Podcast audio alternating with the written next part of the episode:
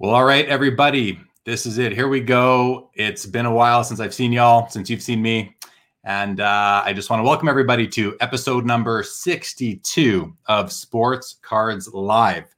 Like I said, I'm glad to be back. It was a nice week off the show, and I managed to catch up on a few things in the real world. And but I did miss this, and certainly missed interacting with all the viewers and the guests and doing this show. I realized I really did miss it. So even though it was only a week, it was a long week for me. So glad to be back. All right. So I want to do one thing like I always do. I do want to thank the guest I had two Wednesdays ago, Richard Pollock, the pro NHL scout from the Florida Panthers, who joined me. Awesome discussion about, how to really think about hockey players in terms of, their development and applying it to collecting. It was a great discussion. I want to thank my guests from two Saturdays ago. We had Chris McGill from Card Ladder and House of Jordans on the regular show. And then Joe Perreault joined me on After Hours. Two awesome episodes. Had a great time. So check those out. This coming Saturday, so this weekend, is the Sport Card Expo.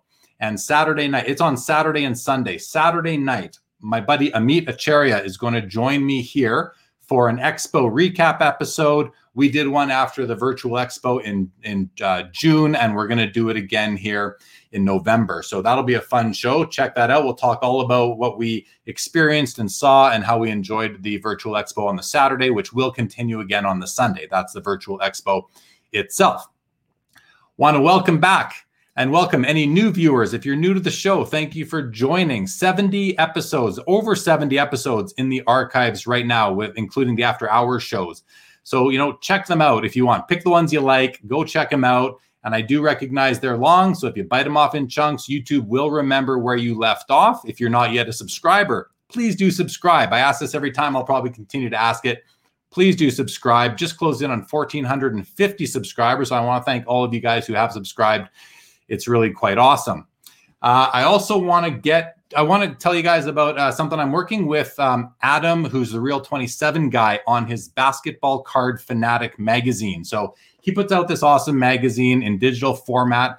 I receive it, and issue number 3 has recently come out. And so what Adam is offering through Sports Cards Live is, if you guys are interested in trialing the magazine, he'll send you the next 3 issues for $20.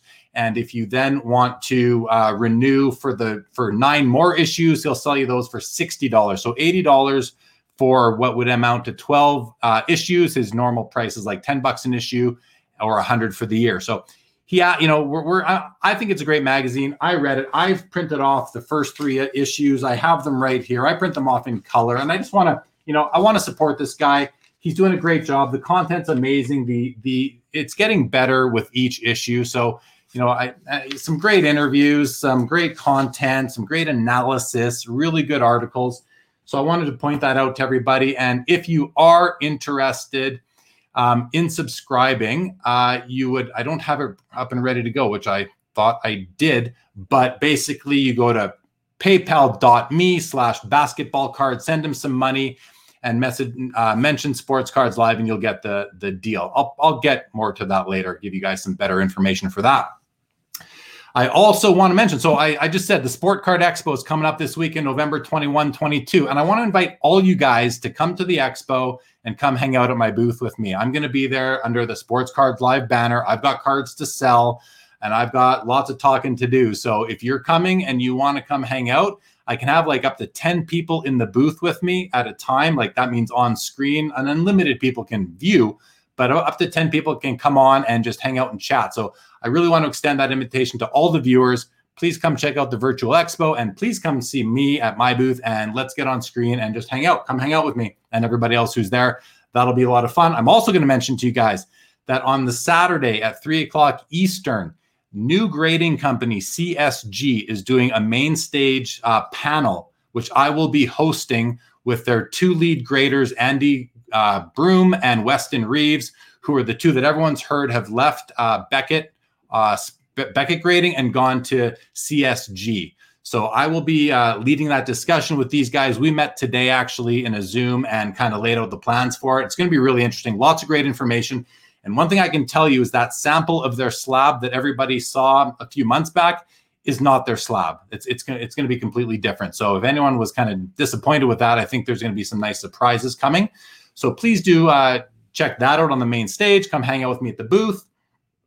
Also, kind of interesting that Upper Deck Series 1 released today, and we've seen these bounties put out there for the high gloss out of 10, $10,000, $12,000, $13,000 bounties. I'm curious to see if anyone actually steps up and pays the price. I think someone will pay the 10 and the 12, but time will tell. Okay, we do have a guest tonight, and we're going to do the card of the day is going to come up at the end of the show. We're going to do the Sports Cards Live 5 questions also at the end of the show with Barry, COMC Barry today. And as always, guys, your comments, your questions are in play. So get them in the comments, and let's rock and roll. So let's get to tonight's guest. I got my intro ready to go. He got a start in the hobby in the late 1970s when in grade 3. He helped out a friend of his who thanked him with a stack of hockey cards, and he's been hooked on them ever since. He started working at COMC in 2012. He's a fixture at the Sports Card Expo in Toronto. He's been to the National as well, representing COMC with professionalism and class. Originally from Edmonton, Alberta, now hailing from Vancouver, British Columbia. Let's bring him out. Barry Ma, also known as COMC Barry, welcome to Sports Cards Live, episode number 62. How you doing tonight, my man? Great. It's an honor to be here. Well, I'm glad to have you, Barry. We've been talking about this for a while. It's great to have you. So listen, we've got people here ready to talk, ready to hear what we're going to say. So, so let's get right into it with the opening face-off question for the evening. And it's one that's on a lot of people's minds, Barry. It's got to do with shipping times at COMC right now. You guys are a little bit behind, a little bit delayed. What's going on with the shipping delays at COMC, and when can you see it perhaps catching up if you can look that far into the future? I think people are curious to know what you have to say about this. Okay, we know we are a bit behind. We are making changes to improve the shipping times.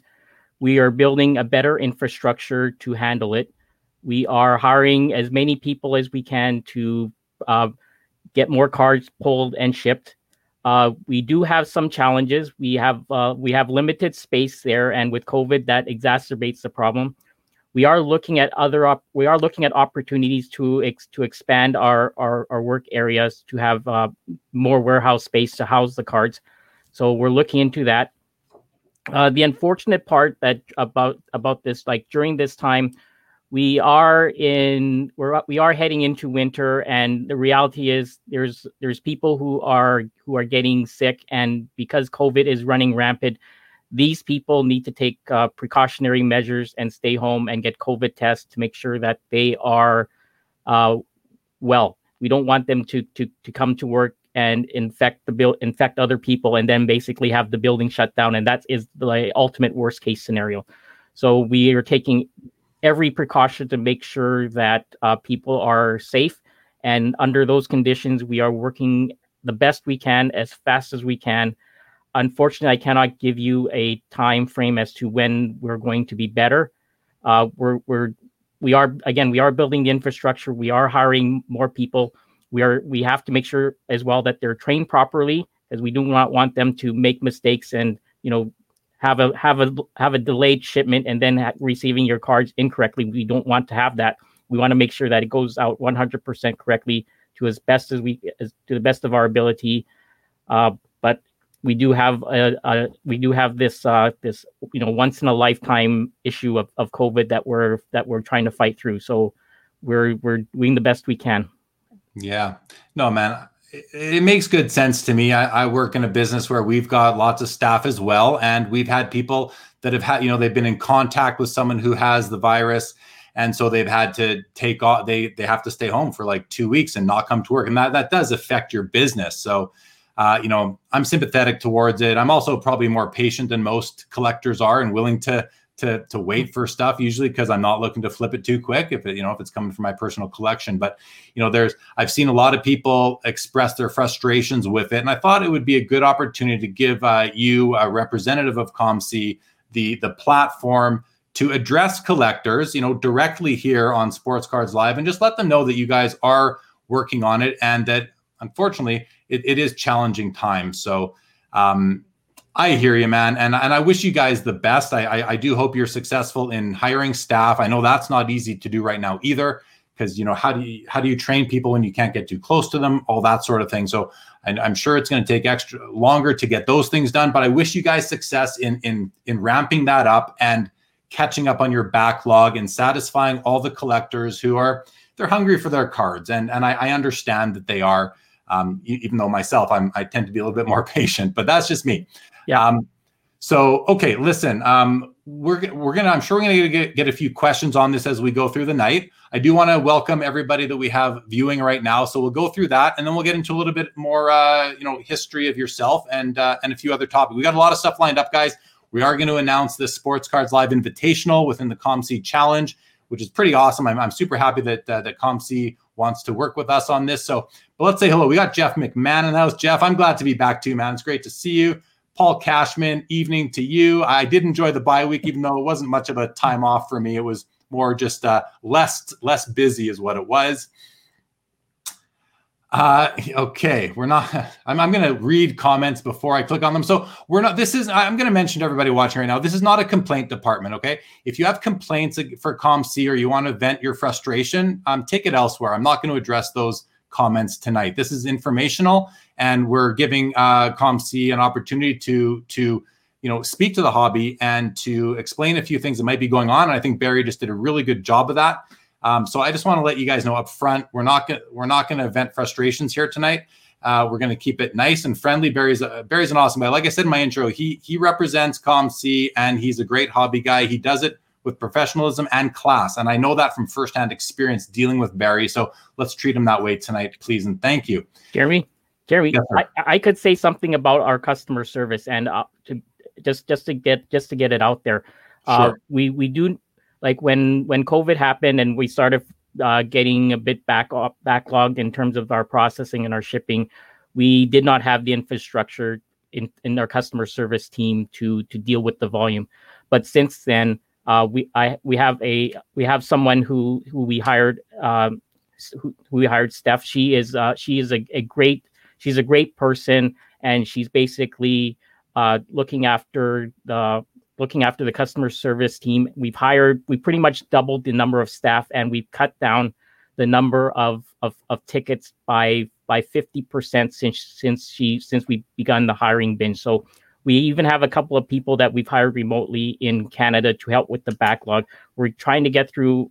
We're trying to answer them as quickly as we can. And to be honest with you, it's all in bounds. Like the customer service team is basically there to answer questions that people have. But if we didn't have a processing problem or we didn't have a shipping problem, we wouldn't have these issues. So it's sort of expected that we would have more calls during this time when we're unable to fulfill the processing and the shipping backlogs better. So unfortunately, that's the case. But we do have people that are responding a lot quicker now than we have a few months ago. So, okay. Thanks for jumping in there, Barry. I appreciate that. I don't mean to scold anybody here. I just really, one of the biggest things I tell all my guests is that it's super important to me that they are comfortable doing the show, and that we don't chase anybody away by any viewership or comments that are, inappropriate or, angry. I don't enjoy that, and I don't want that on the show. But I appreciate you jumping in there, Barry, and it makes sense to me. And I think to Kane 78, who asked the question why it takes months to get support to respond. It comes down to people, and you guys are working on that. And like you just said, you've hired people. You hired this woman, it sounds like, who's doing the job well and getting back out there. So I think that goes a long way, and I think we should all be just. Again, I understand we're frustrated. It's not just, we're not COMC. It's everything. It's everything. And it's not even just the hobby, right, guys? It's everything. And I know if people are going through tough times. So, I'm sympathetic towards it, but at the same time, I don't want this to turn into an episode where we're just airing our complaints. So thanks for that in advance, everybody. Chris West, great to see you, my man. Jeff wants to know if I have updated my Google Doc prices as of yet for the card show. I am pretty much done updating my, I use Dropbox. I'm pretty much done updating my Dropbox, and can maybe share the link later on. Or if not, you can see it on Saturday at the card show. Paul Cashman, I saw somewhere someone pulled the high gloss. I saw that too. That's a Lafreniere high gloss. Yeah, I just saw that this evening. We'll see if that person cashes in on one of the bounties. Terry, great to see you, buddy. Good evening to you. Good evening to everyone. Anonymous Facebook user, I'm sure I know you, but excited to learn about COMC. Well, yeah, I mean, I've been using COMC since probably 2013, maybe 2012 even. And, you know, it's come a long way in all that time. Al G, welcome to the show. Great to see you. Very great to see you, Al. Let's see what else we have here. I want to say hello to Cardboard Max. Good evening to you, sir. Filmington. PSA handled this year pretty well in relative terms. You know, I've seen a lot of people posting returns of cards, and I'm surprised how fast they are saying they received them. So that makes sense to me. Filmington, thanks for joining. Great to see you. Jeremy Pringle, good to see you, my man. Dominic LaRouche, good evening to you. Joey O'Hearn, no more vacations. Glad you're back. I don't have any more vacations planned right now, guys. We should be going for a while here now. So thanks for that, Joey. I appreciate it. Dustin, the personal finance dad, good evening to you. And I want to mention, guys, and I do this, but I do it because I believe in it. These are some of my favorite channels on YouTube. Dustin's the personal finance dad. Check it out. His videos are a lot shorter than mine, so they're a little bit more consumable. But he puts out lots. He's got about 300 videos on his channel right now. We'll go back up to Filmington. Check out his channel as well. I won't say an older channel, but you know, it's been around a lot longer than mine has, and one that I've been watching for a while. So check out Filmington. Check out the personal finance dad. I haven't seen any others yet up here, so we'll keep on rolling through here, guys. What's it? Facebook. Oh, hey, what's up, Barry? Good to see you're doing well. Yeah, Barry's doing well. I think all things considered, right? It's Matt P. I'll probably show as anonymous. All right, Matt, welcome to the show. And Paul throws up. Yeah, if you go to streamyard.com/Facebook, I'll be able to see your name better. Okay, we're at the bottom of the comments for now, Barry. So listen, man, I do like to take an opportunity to let the viewers get to know the guest a little bit. Most of the time I do that. And so tell us a little bit, like, you know, how did you get into cards? I mentioned a little bit in the intro, but give us a kind of a quick summary on how you did get into cards when you were younger and, you know, what you're doing with them now. Well, as you mentioned, I started when I was 9 years old in grade 3, and I carried someone's lunchbox and he gave me a stack of cards. And I said, wow, I can't believe they made cards with the players I see on TV. And then I was absolutely hooked from that point on. And I didn't collect everything, but I collected some cards back in the day. Unfortunately, I moved from a small town of Lac La Biche, Alberta, home of René Bourque, and moved to Edmonton. So that was during 1979. And I did not collect or did not purchase a lot of cards back at that year. I later found out that year when we moved, it was because my mom had ovarian cancer and needed to be in a big city of Edmonton to get her surgery done. So, of course, I would basically take her life over a Wayne Gretzky rookie card. But I did later on buy a Wayne Gretzky rookie card. That's another story. But then I basically collected cards up until... Well, I continued collecting cards all the way through. I basically was collecting everything. Like I was a completist up until the point where I think it was like 1997 where I said, I can't do this anymore. They're just making too many cards. So basically cut down to my favorite team, the Red Wings. And now it's even becoming undaunting to collect every Red Wings card. So I'm basically pretty much like a value buyer of Red Wings cards. If it's at a good price, I'll buy it. But I don't really assemble and look for cards that I'm missing. It's just too big for me. But that's where I'm at. Yeah, man. I mean, I get it, dude. There's so many cards out there now. It's impossible to collect. Never mind everything. Being able to collect everything went away in about 1990. But even collecting all the cards of your favorite player or team is just impossible these days. Which is a nice thing. It allows us to be selective and really curate our collections to our specific tastes and not feeling like you have to own everything. I think that's something a lot of people, you know, they have trouble with not owning everything of their player. Those people who want, you know, those completionists. Anyway, Peter jumps in, says Barry's a great guy. Hopefully, Barry is a great guy. Very helpful at the shows when COMC is set up. And yeah, that's a good segue, Barry. So tell us a little bit about how did, because you head up the COMC Canada office, but you obviously work pretty closely, I have to think, with your U.S. counterparts. You're under the same banner for that, you know, as far as representing COMC. And well, just quickly, Jeff McMahon, go Wings. So there you go. He's got the Detroit Tigers logo in his icon there. Great. So tell us a little about how did you come, because I know the story, but I want you to tell it because I really enjoyed it when you told it to me. How did you come to work at COMC? Well, I worked for, I guess when I moved to Edmonton, well, let's move past that. When I moved to Vancouver, I started working for a big five bank in the back office. And that was, to be honest, I thought it was like my retirement job at 23, working all the way through. Unfortunately, after 23 years, they decided not to, they didn't need my services, and I got laid off. But during like late onwards in my banking career, around like 2008, 2009, I believe, I was going to card shows and buying cards, and Tim was actually set up at one of the bigger shows in Vancouver, some of the semi-annual shows. So he set up there. And so sorry, let me just clarify. Yep. When you say Tim, you mean Tim Getsch, who's the CEO, the founder, CEO of COMC. Okay. Yes. So he would set up, and I would sometimes go and help a friend of mine, Sam, to set up at his table to help him out. And when Sam met Tim to find out what the concept was, he was so enamored with how COMC was set up that he was looking for an opportunity to partner with him. So whenever he found out that Tim was setting up at these Vancouver shows, he would ask the promoter, Dale, if he could set up right next to him. So basically, I got the benefit of being next to Tim through Sam, because Sam wants to build that relationship and see what opportunities he has to work with him for COMC.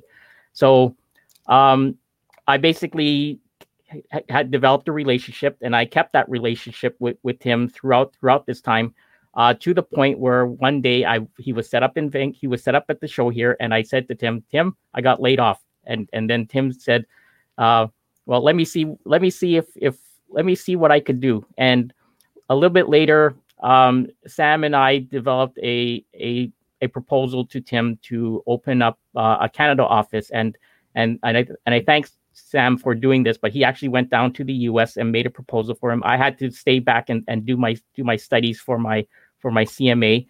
And when that presentation was made, Tim accepted it. And I think probably about a year later, Tim said, "Okay, let's do this," and from that, COMC Canada was born, and I've been working here for COMC Canada ever since.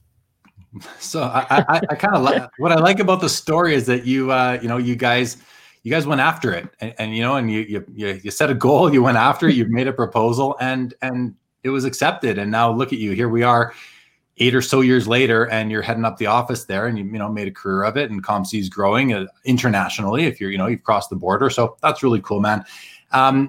So let's talk a little bit about what you do at the expo, because I've seen the expo, the summit in Edmonton, the BOSA shows in BC. I've seen you guys set up at all these shows.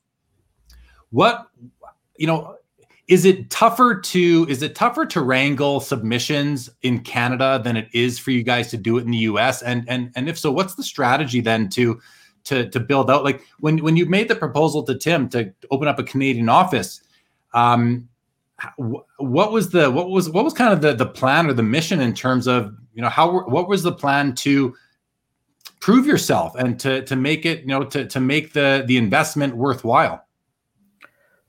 Well, opening up an office in Canada allows COMC to basically branch out into another country. It was COMC was still a growing company, but it had a fair footprint over there, and submissions have been steadily growing there.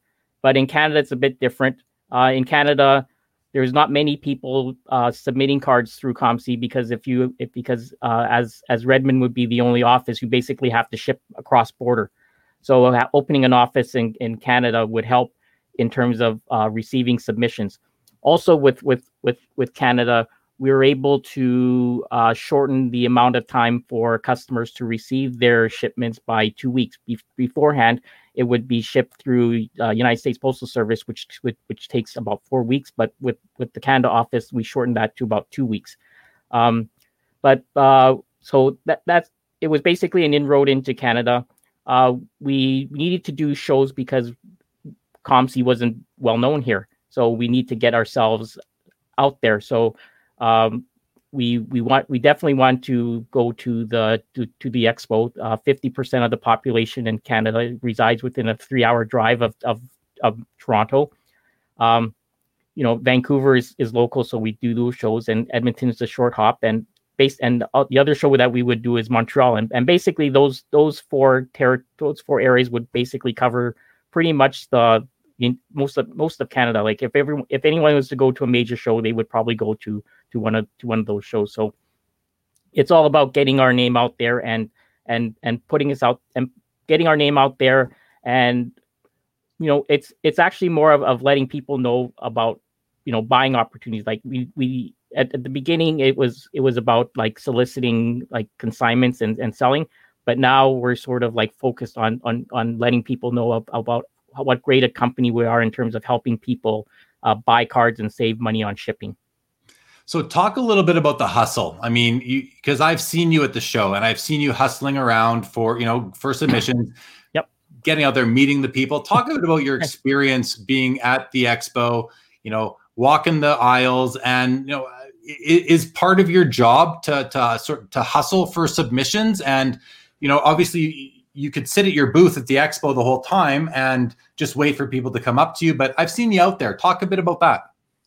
Well, at the very beginning, when we were in our infancy, when we go to the expo, we basically need to, sort of pay our way. So we had to sort of make sure that we got enough submissions that would cover all of our expenses. So it was very important that we reach out to all the dealers that were there. Dealers pretty much would have like relatively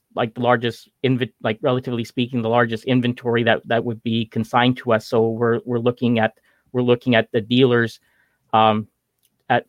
in terms of like getting submissions. So it was a matter of like making contacts with the folks. And when I met Jeremy at the expo, he had his Tepano Newman shirt, and Jeremy was one of the biggest promoters of or cheerleaders of COMC at the very beginning, and it was great to know someone like Jeremy who supported our company from the very beginning, and the hustle changed to like business and friendship and relationship building, and it was very important to me to sort of meet these like. Like I consider Jeremy to be a friend. I consider like Wayne Fraser and all the people that I see at the expo and Edmonton and Vancouver and Montreal to be friends now.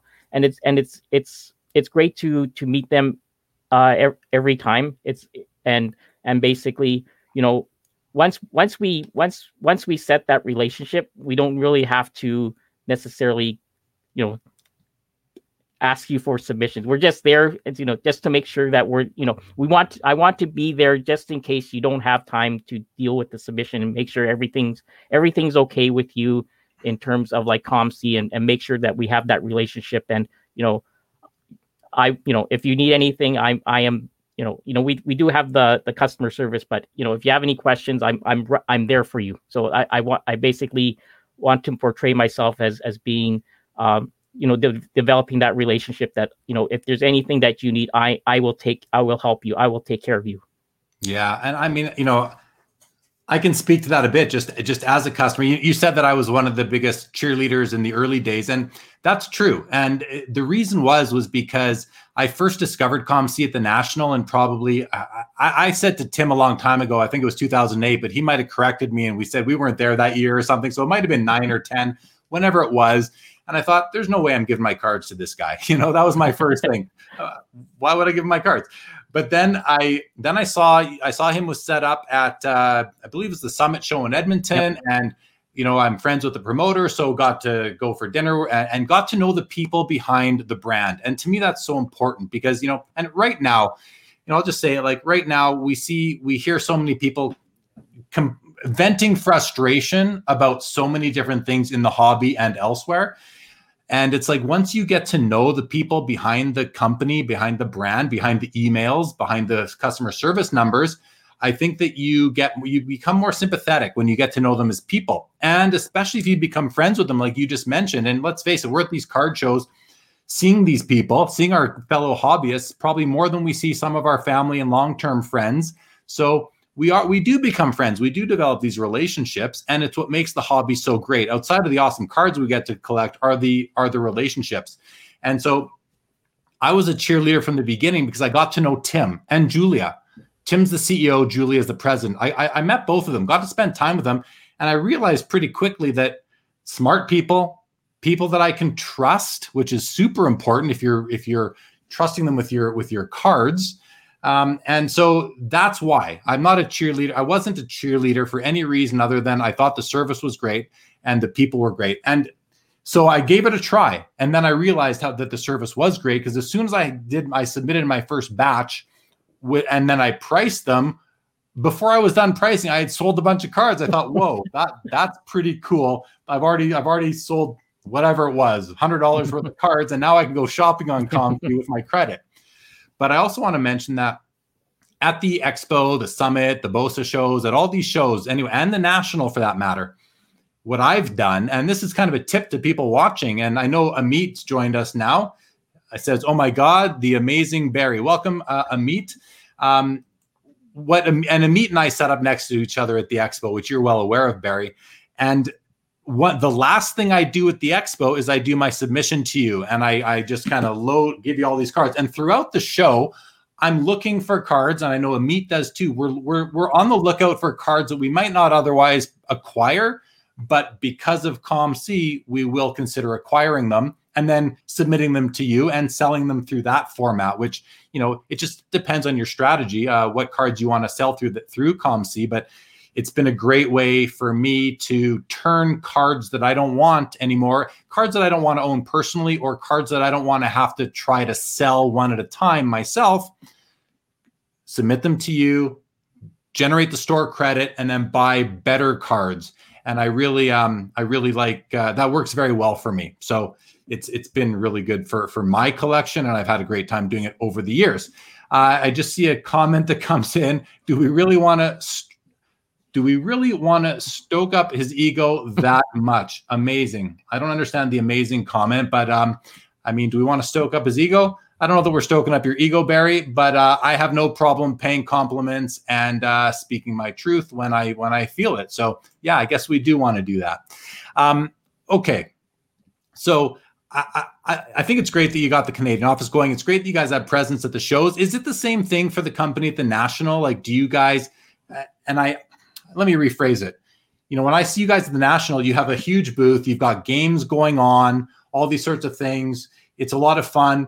Is the national a main venue or channel for you guys to generate submissions in the US as well, similar to the way it is in Canada? Or would you say it's a little bit less important, if that's a proper way to put it?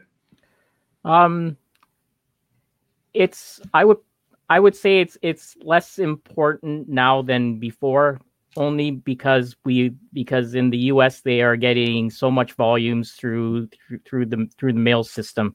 So it's I would probably say it's more of being out there and showing the face of the company and answering questions that people have, and basically as an addition, we would accept submissions at the national. It doesn't play as an important role in the US relative to in Canada. I know in Canada the shipping rates are expensive relative to the United States.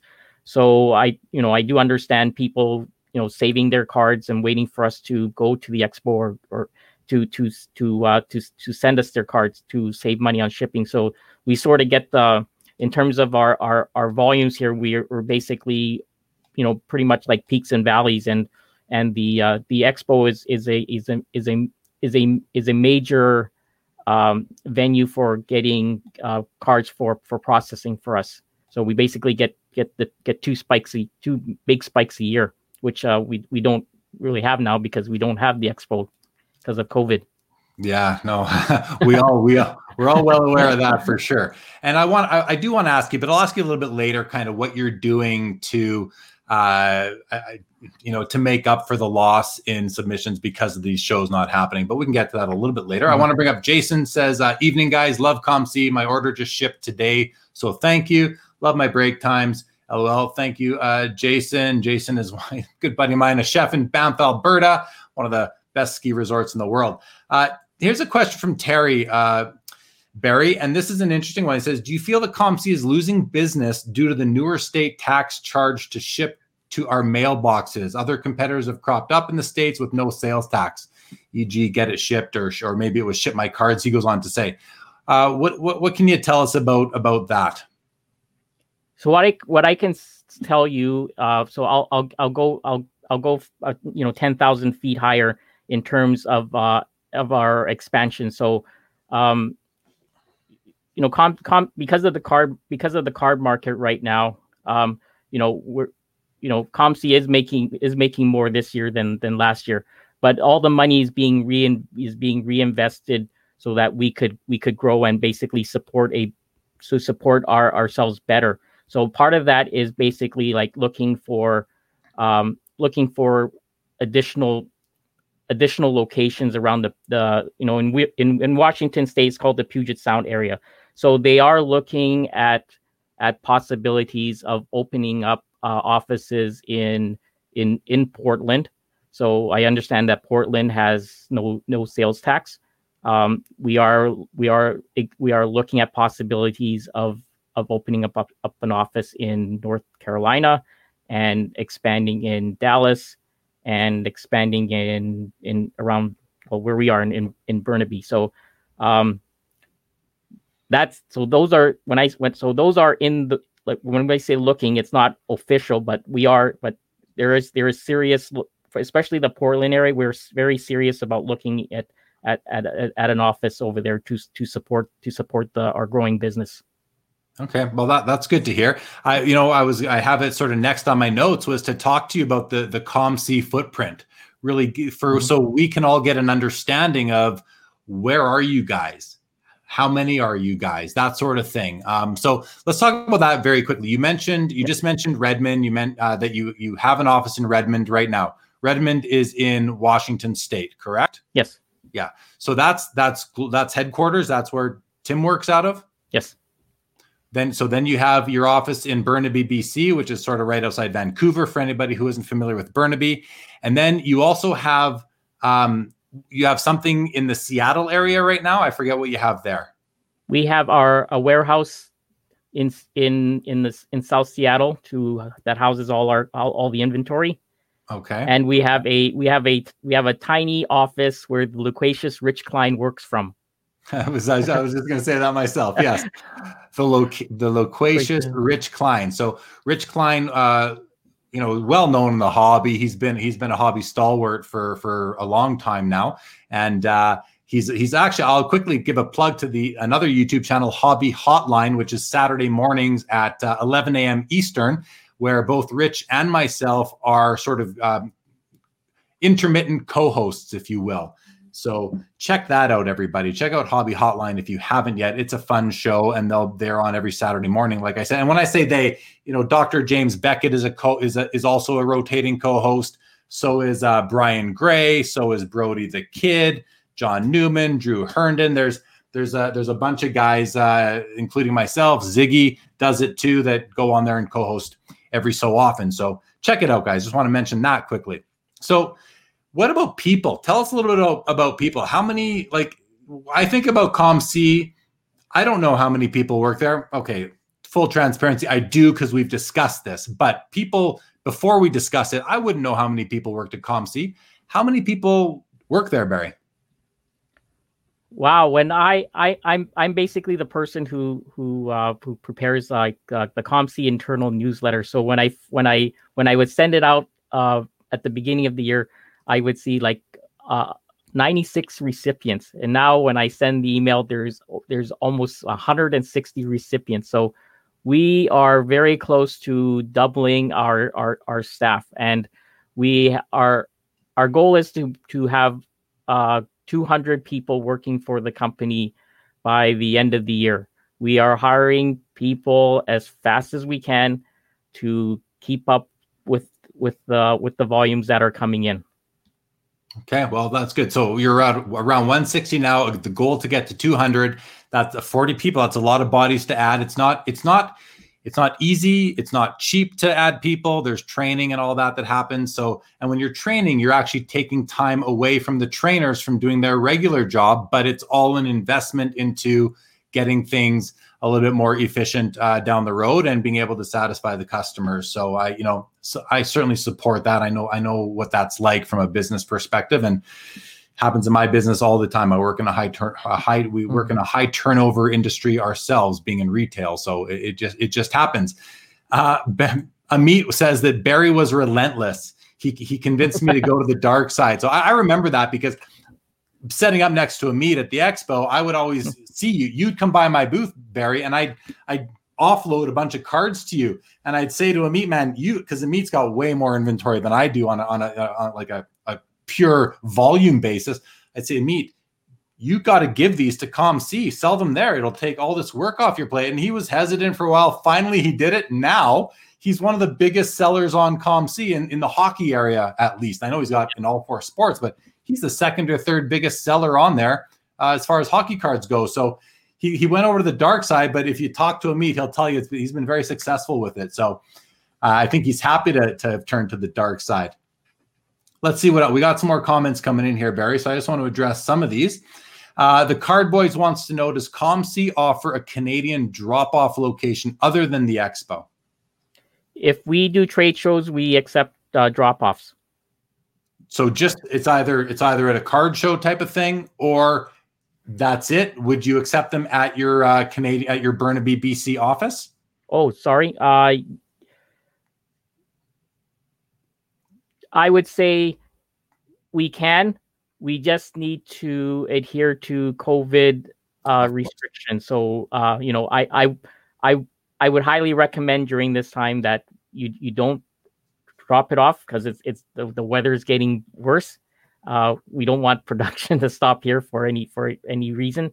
If I would be fine if a drop off was on a not rainy day, because basically you have to leave it on the ground outside, and we basically then have to put on our PPE gear and pick it up and bring it in, and we let it sit there for a little while and before we process it. So during COVID, it's a pain, but outside of COVID, you will accept submissions at the office in addition to the card shows. Yes, we've always done that. Yes, in the past. It's awesome. It's just during this time it's not too ideal. Okay. So there you go, Card Boys. Hope that answers your question. I guess right now it's tough because of COVID, but in the absence of COVID, there's many more opportunities. And as a COMC user, I've never sent them cards. I've only ever submitted in person at a card show. That works for me because I'm at the card shows. Slow Pitch Fanatic.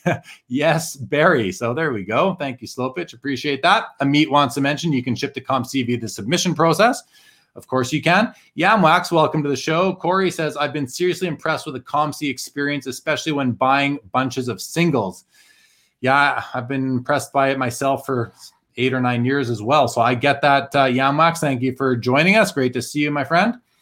Amit says, I may know more about COMC than Barry does. Haha. Yeah, I'm so sure. Amit's like, he's a super user. So for sure. Yam goes on to say, e-commerce and fulfillment at this scale is tougher than most realize. And you know what? That's a really astute and important comment, especially in the world of COVID, when there are so many people complaining and venting their frustrations. And again, we sympathize with it, but I think we have to collectively sympathize with all businesses, especially when people have to call in sick because of health requirements or regulations and the advice given by the authorities. So, but anyway, we've talked about that enough already. Yes, Amit, you've taught Barry a thing or two. The loquacious Rich Klein. Thank you, Paul. An anonymous Facebook user says, Barry, I might have missed this, but what's the submission turnaround in Canada right now? Can you speak to that? Well, right now, the 12-week standards have been suspended, and we are able to keep up with the 3-week current year and the basic 3-week processing. So we don't have a backlog in Canada. We may miss some because the identification, the end process is being handled in the United States. So there could be some cards that are missed, but for the vast majority of cards, we basically have done our part within the time limits that are provided. Okay, well, that's good to hear. And so when you say that that you don't have a backlog in Canada, that then tells me that you might have some capacity. Are you guys taking some of that capacity in Canada, if I'm right about that, and helping out the U.S. operations to help them get through their backlog? Without the card shows and getting the submissions, we basically lost the 12-week standard suspension. We basically lost a lot of our processing revenue. So one of the things that we've done is we are having our Redmond office export submissions to us, and we would image them and send the cards back. So we are actually helping them with their backlog. We have I would say pretty close to have processed almost a 500,000 cards up here on behalf of the headquarters. Wow. So so you guys really are pitching in and helping out down there, because it speaks to my curiosity earlier too about like how autonomous is the Canadian office from the US office? Like, are you completely autonomous? Do you communicate regularly as if you were just on a separate floor in the same building as them? And from the sounds of it, and those aren't really questions you need to answer, just more or less just for discussion, but it tells me that you guys are helping out. And I think that's wonderful, because you got the manpower. If you have the capacity, because you're not pulling in submissions from the Canadian shows, that just makes good sense. So I'm glad to hear that. Okay. I'm going to look at a few more comments we have coming in here, because we do have several now. Terry just wants to say thank you for considering some alternatives. Thank you, Terry. This must be Rich Klein right here. He says we have two other Dallas members that might be of the customer service team. I'm not 100% sure what he's getting at there, but potentially that. And then I think this might be him still. Says Stefan and Angela work there as well from home now, and someone in customer service was just hired as well from Dallas Fort Worth area. So speaking to the fact that you guys are ramping up your staff, you're obviously not oblivious to the fact that things are slower for you and that customers are frustrated.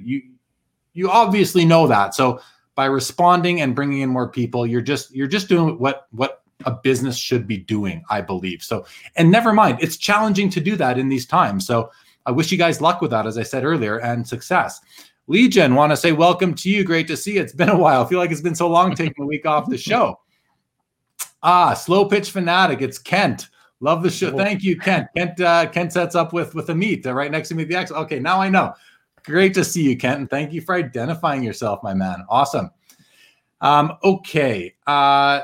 This is an interesting question. So, and I don't know who it is, but it's a great question, Barry. So he asks, could you please talk about the process of submitting cards? How do customers know the values of cards to send in? I'm very new to this. So, Barry, I'll ask you to don't get too terribly long-winded here, because we're not doing a seminar on submitting to COMC, but I do want you to provide the basic information to this viewer so we can at least help them out. I would say we are a great platform to sell cards that are probably $2 and above, even better $5 and above. And this was going to be one of my tips and tricks. But unless you're submitting, if you're submitting comments that are current year, I do not recommend submitting comments from previous years. And it's basically all in terms of like a business sense. So if you have like a 200 card set of comments, it takes a long time for you to flip all those cards. And when you're paying 35 cents per card for 200 comments, you would get the periodic sales, and maybe if you're lucky, someone's missing a whole bunch of cards in the set and will pick up a few. I've learned my lesson in terms of submitting a complete base set. It just basically trickles very, very slow, and it takes a long time for your inventory to turn over. And I don't know whether or not that would be a very good idea to wait that long for you to get revenue on your comments when you're already putting in like 35 cents upfront for that processing. So you just want to put cards that you can basically turn over and get your money, or turn over and get cards that you want. So let's talk a little bit about the actual process of sending them in, because when I think about a submission, and a lot of people watching right now have done submissions to the grading companies where you have to take the forms, you have to fill them out in great detail: card number, player name, set, year, value, and then the forms of how you're going to pay and all this stuff. But what I find with COMC is that it's much simpler, because you don't have to, you just put the cards in the box, in the card box. Know how many, I mean, I've often estimated, okay, here's a 400 count box, some thick cards. So I got 300 cards in here. I'll put that on there. And you just send them off. You don't have to organize them. You don't have to label them. You don't have to write down anything or fill out any forms other than your name, your username, and how many cards you're sending in. It's the submission pro. And I can, when I do it at every card show I go to, I submit cards to COMC. It's like I said, it's kind of the last thing I do. And Barry has, I'll tell you, and Barry will concur.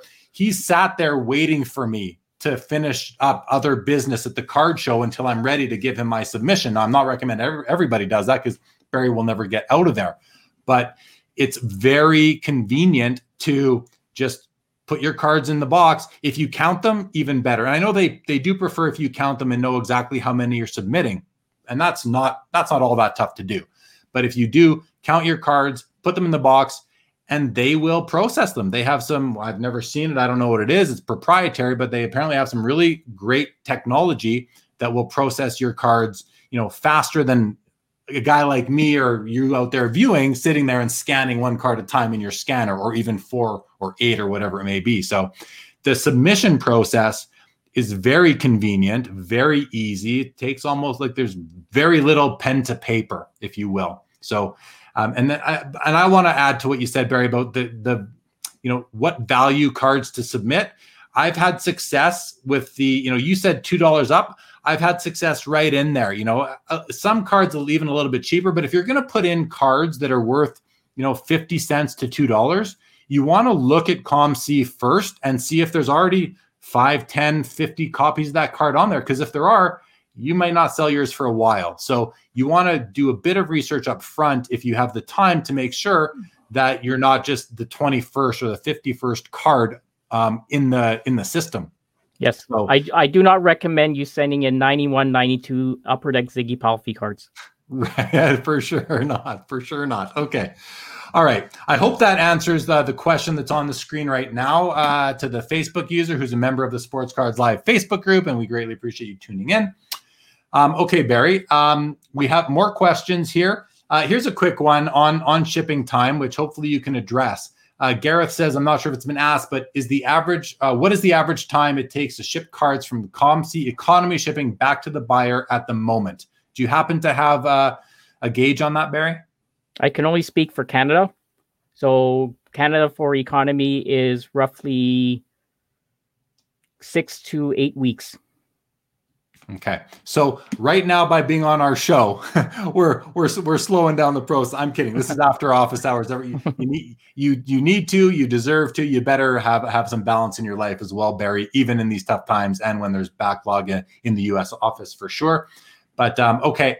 Steph, I think a coworker of yours. Howdy, Barry. How's Burnaby? Thank you for joining, Stefan. Great to have you. Paul Cashman says, what's the best way to submit cards in a top loader, penny sleeve, submission sleeve? I think being sort of a semi-rigid type of thing. How do you guys prefer to receive cards? Great question, by the way. I would say if I took my COMC hat off, I would say the best way to do it is to ship them in penny sleeves. But if you have expensive cards that are valued, like if it's going through the elite service, those expensive cards, we prefer to be top loaded because we know they need to be handled with care. So we do not, as the post office being a third party carrier or third person, we want to make sure that there's nothing that goes wrong when you hand it off to them before it gets to us.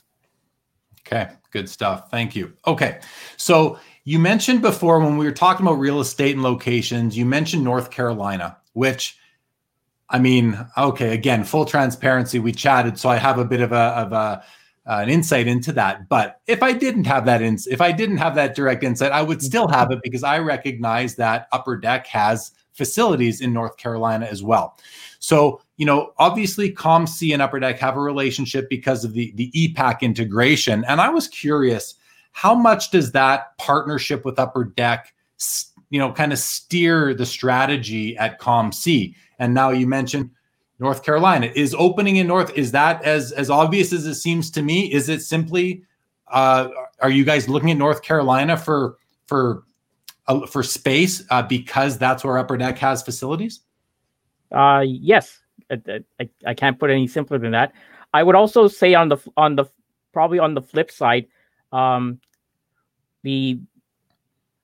relationship with Upper Deck was solidified because of the fact that COMC Canada was here, because we basically provided an inroad for their EPAC program, and Upper Deck has the exclusive license to the NHL, and being Canada has we're all passionate about hockey. It enabled them to be able to sell their EPAC product and have it shipped to Canada through us in COMC Canada. Okay. So there's mutual benefits here. Yes. Yeah. So does, aside from location and you know, taking some office space or warehouse space in North Carolina, does the relationship with EPAC, you know, is it, I guess I'm trying to get a feel for, and I don't want any, you know, trade secrets or anything like that. Well, I might want them, but I don't expect them. How important is that to COMC? How important is this EPAC integration? And are you guys looking to expand it from Upper Deck to any other, you know, I could say the off to Tops or Panini or Leaf or anything else. Are there, you know, is that sort of in the pipeline at all to your knowing? Your knowledge? I don't have any knowledge of that, but you know, we want to continue to work with Upper Deck to deliver our service to them, and if there is, and based upon our success, it basically opens up other avenues for potentially other manufacturers to that we can provide service to.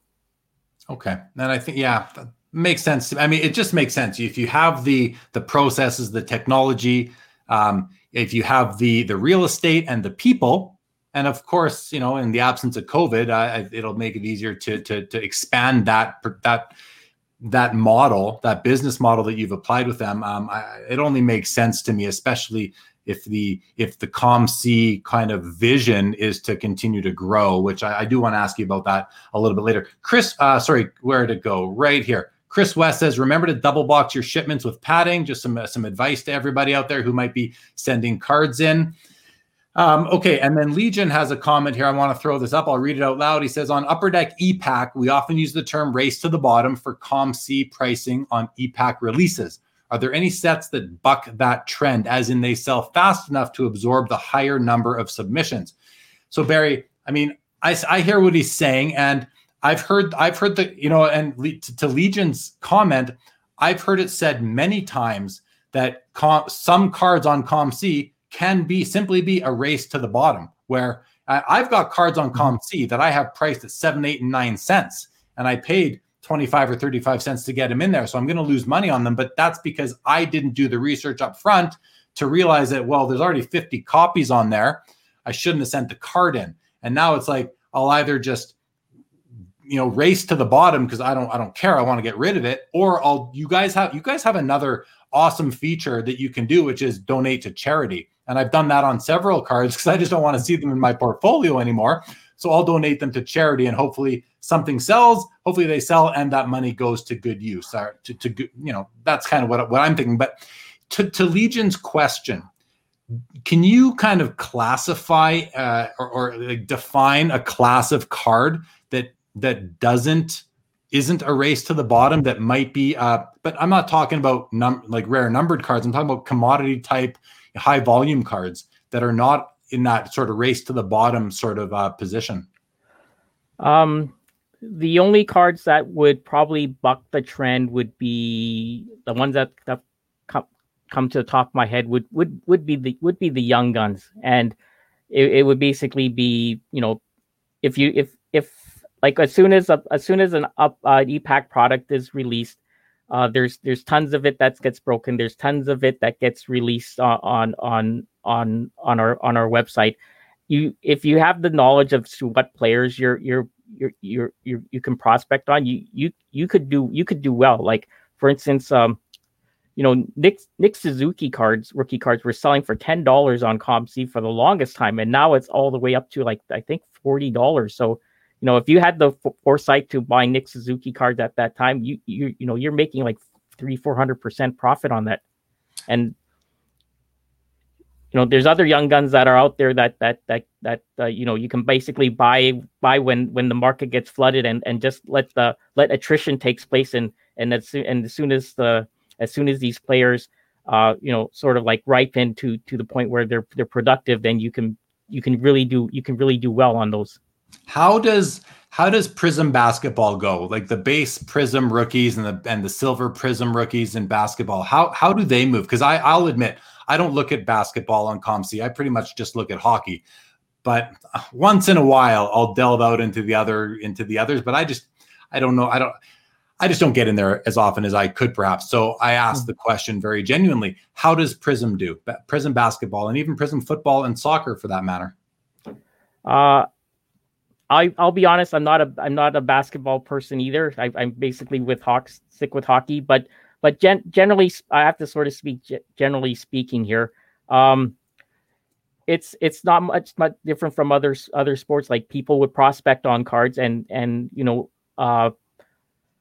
basketball season's about to start, and people will start buying those cards right now before the season starts, and as soon as it gets going, when players perform, prices go up. So the cards will sell. Yep. Yeah. Yep. Okay.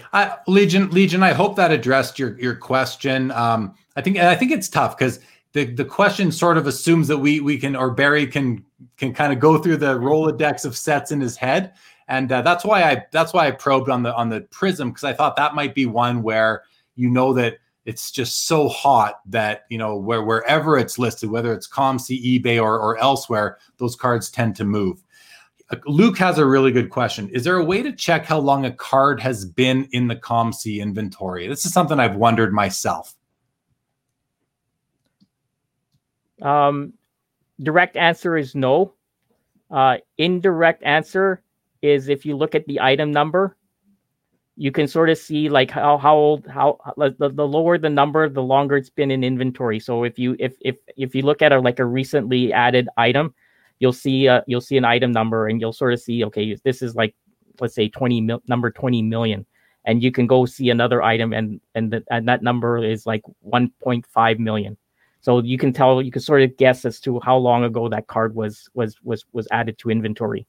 Did it start at card 1 0? Yes. 0 0. Yes, it did. Yes. Hey, yes, that's nuts. I wonder. I'd be curious to know, just for trivial sake, what is the oldest? What's the number of the oldest? What's the lowest number currently in the system? That would, I don't know that you just can rattle that off, but I'd be really interested to know that. Another thing I'll say to Luke, what I do is, I always, when I search in COMC, I always sort by recently added. And so you can just, you know, the further back it is, the older or the longer it's been in inventory, but you still can't pinpoint it to an exact day, month, or year. You just know relative to other cards how long it's been there. So, okay, great. Ziggy, welcome to the show. Good evening. Great to have you back. Thank you so much. Hope you had an excellent time. I was busy, but thank you, Ziggy. He goes on, and check out Ziggy Knows Sports Cards Daily. Ziggy does about a 10-minute video every day, kind of getting you all caught up on what's happening in the hobby, from releases to content to other things as well. So check that out. He goes on to say, has COMC considered bringing back the ability to submit cards to grading companies? I'll leave that one with you, Barry. Considering, yes.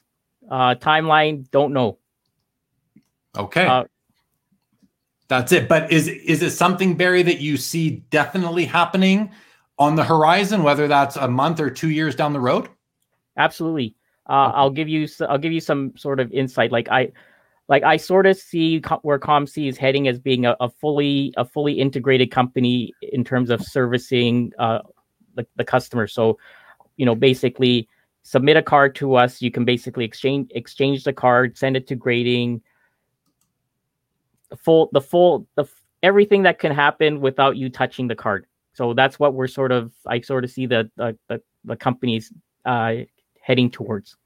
And that's that was one of my questions was, what's the long-term vision for COMC? Are you guys happy with the status quo, or are you guys looking to add different service lines, grow internationally, that sort of thing? I mean, seeing how far the company has come from when I first met Tim and Julia and was aware of the brand, you know, almost 10 years ago, whatever it was, my expectation is that there's bigger visions out there. And so can you kind of confirm or deny that? Oh, yes. You know, we do have, I guess one of the, like, if we're looking like long term, we of course would like to have like offices in other countries other than in the United States and Canada. When that would happen, I don't know, but you know, there is. I think at this point, you know, we because of the heat of the market, we don't really want to forecast too far. We like, I don't want to say we're looking down like 5 years down the line. Our main concern is pretty much like, probably no further than 3 months, but basically our goal right now is basically to clear out that backlog that we have, and we're putting all our efforts into that. But well, on a terms of a balanced approach, I'm unfortunately I have to say it's unrealistic for everyone to go and help with shipping.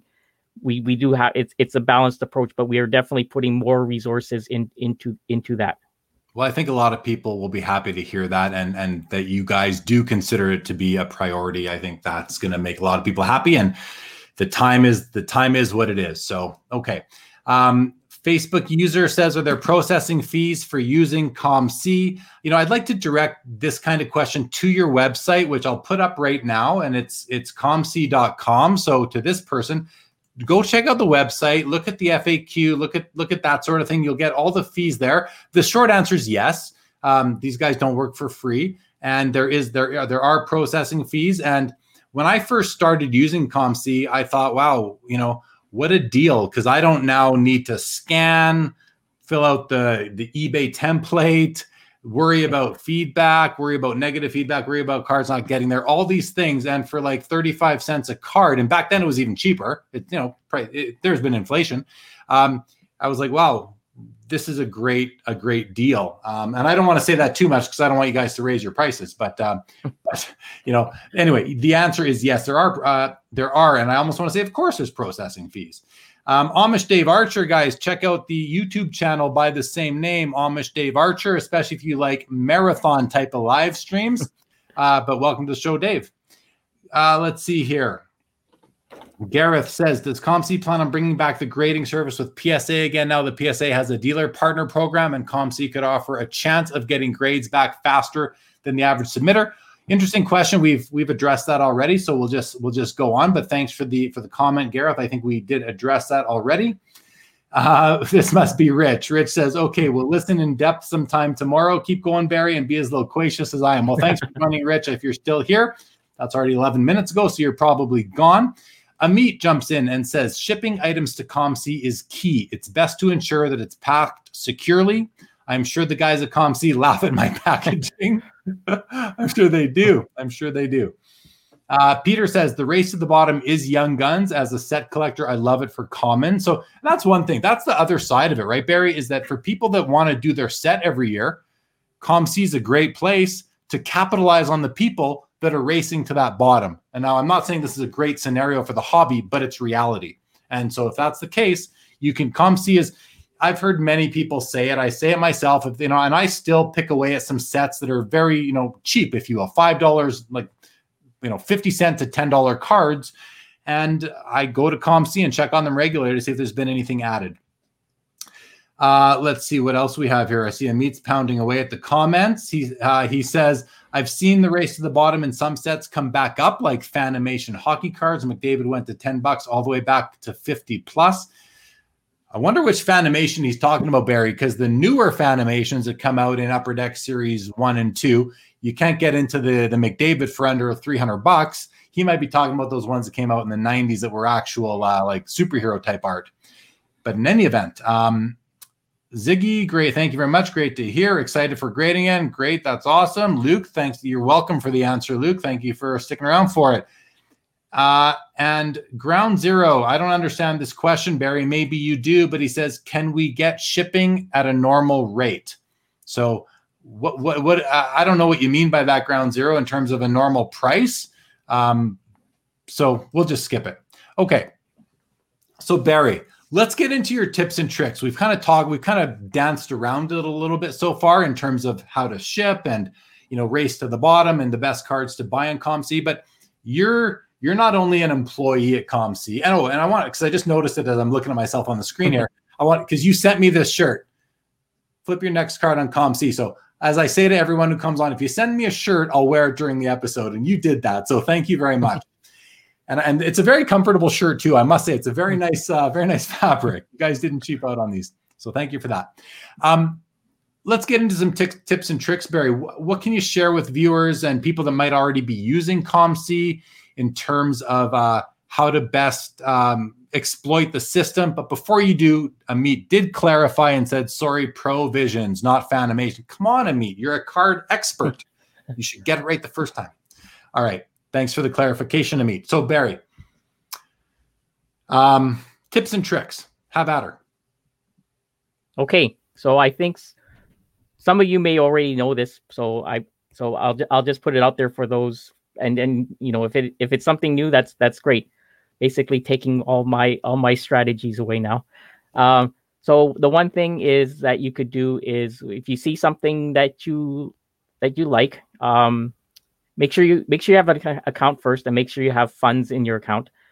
Put it in your cart, and when you go into your cart and you see that item there, you put in the offer $0.01.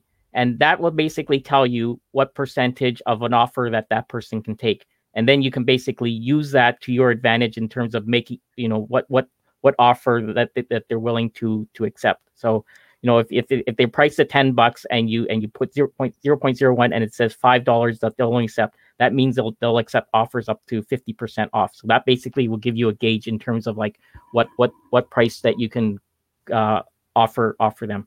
Can I jump in? Let me jump in quickly, Barry, because I've been using this since the beginning of time with COMC, where, you know, when I realized that you could do this. So I just want to explain to people that the sellers will have their cards priced, whatever, say it's priced at $100.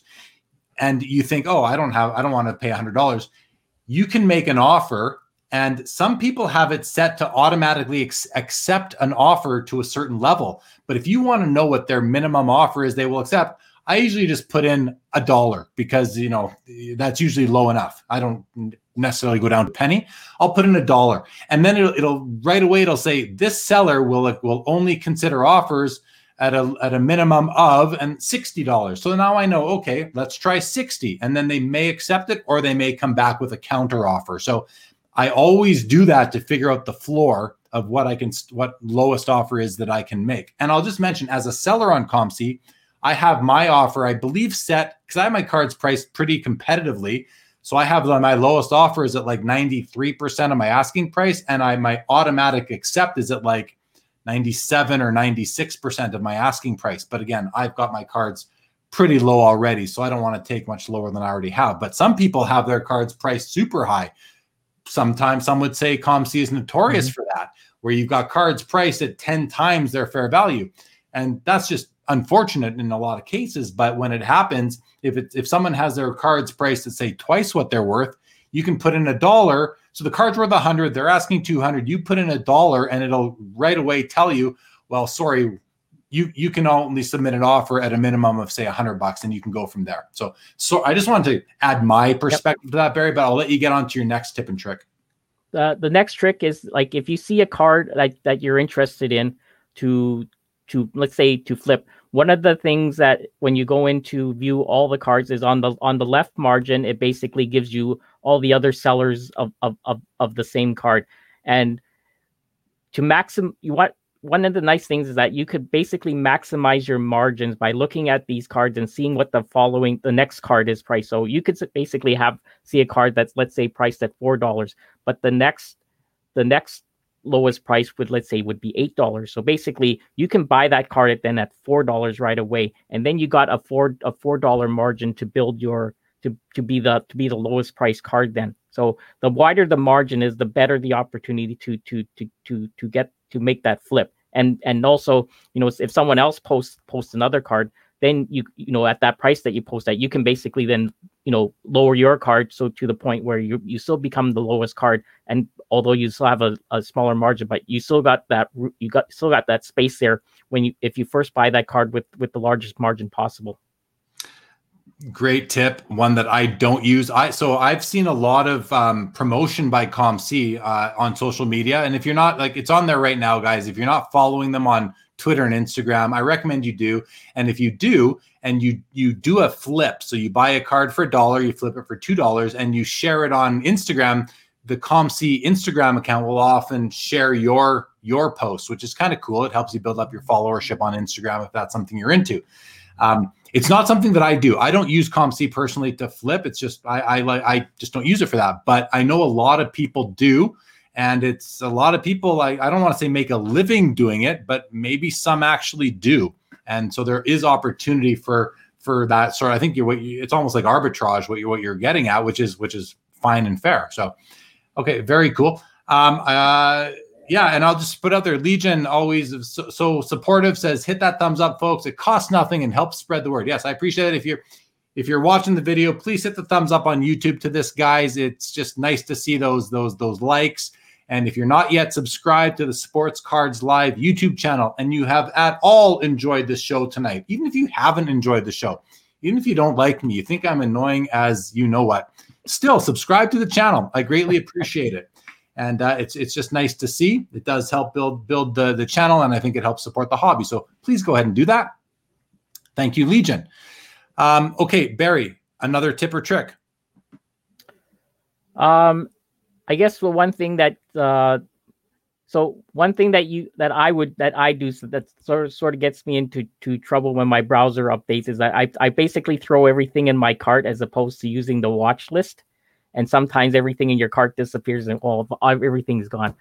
But now that Black Friday is coming up, you want to put those cards that you're interested in your cart, because as soon as Black Friday starts, you basically just want, as soon as those offers go in, you know, they do their price reductions. As soon as you go in, you don't have time to put those things in your cart. You gotta have those things in your cart and put and type in that value and just buy those cards before anyone else does. Because as soon as Black Friday starts, everything is basically flying off the shelves.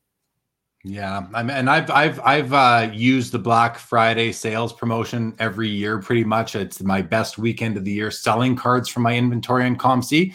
I don't use the cart at all. Basically, I use the watch list. I carry 50 to 100 items in there at any given time. And I load it up and I watch in there for it. And right from there, you can just kind of, it's a couple of clicks and you've bought the card if you so choose to.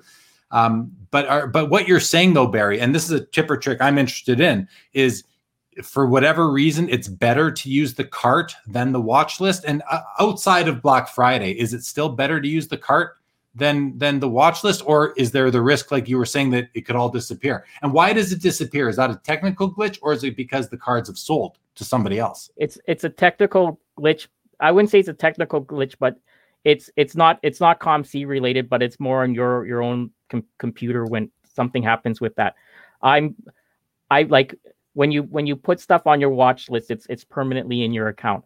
My suggestion is, like, if you happen to be watching a bunch of cards from a particular seller, like let's say 4 or 5 that you know that throughout the course of time that these people are going to put in a bigger sale than they normally have, and you have 5 items you're interested in, you want to have those cards in your cart as opposed to buying each one separately, because there's other people that may have those same cards in their cart and will buy right from under you.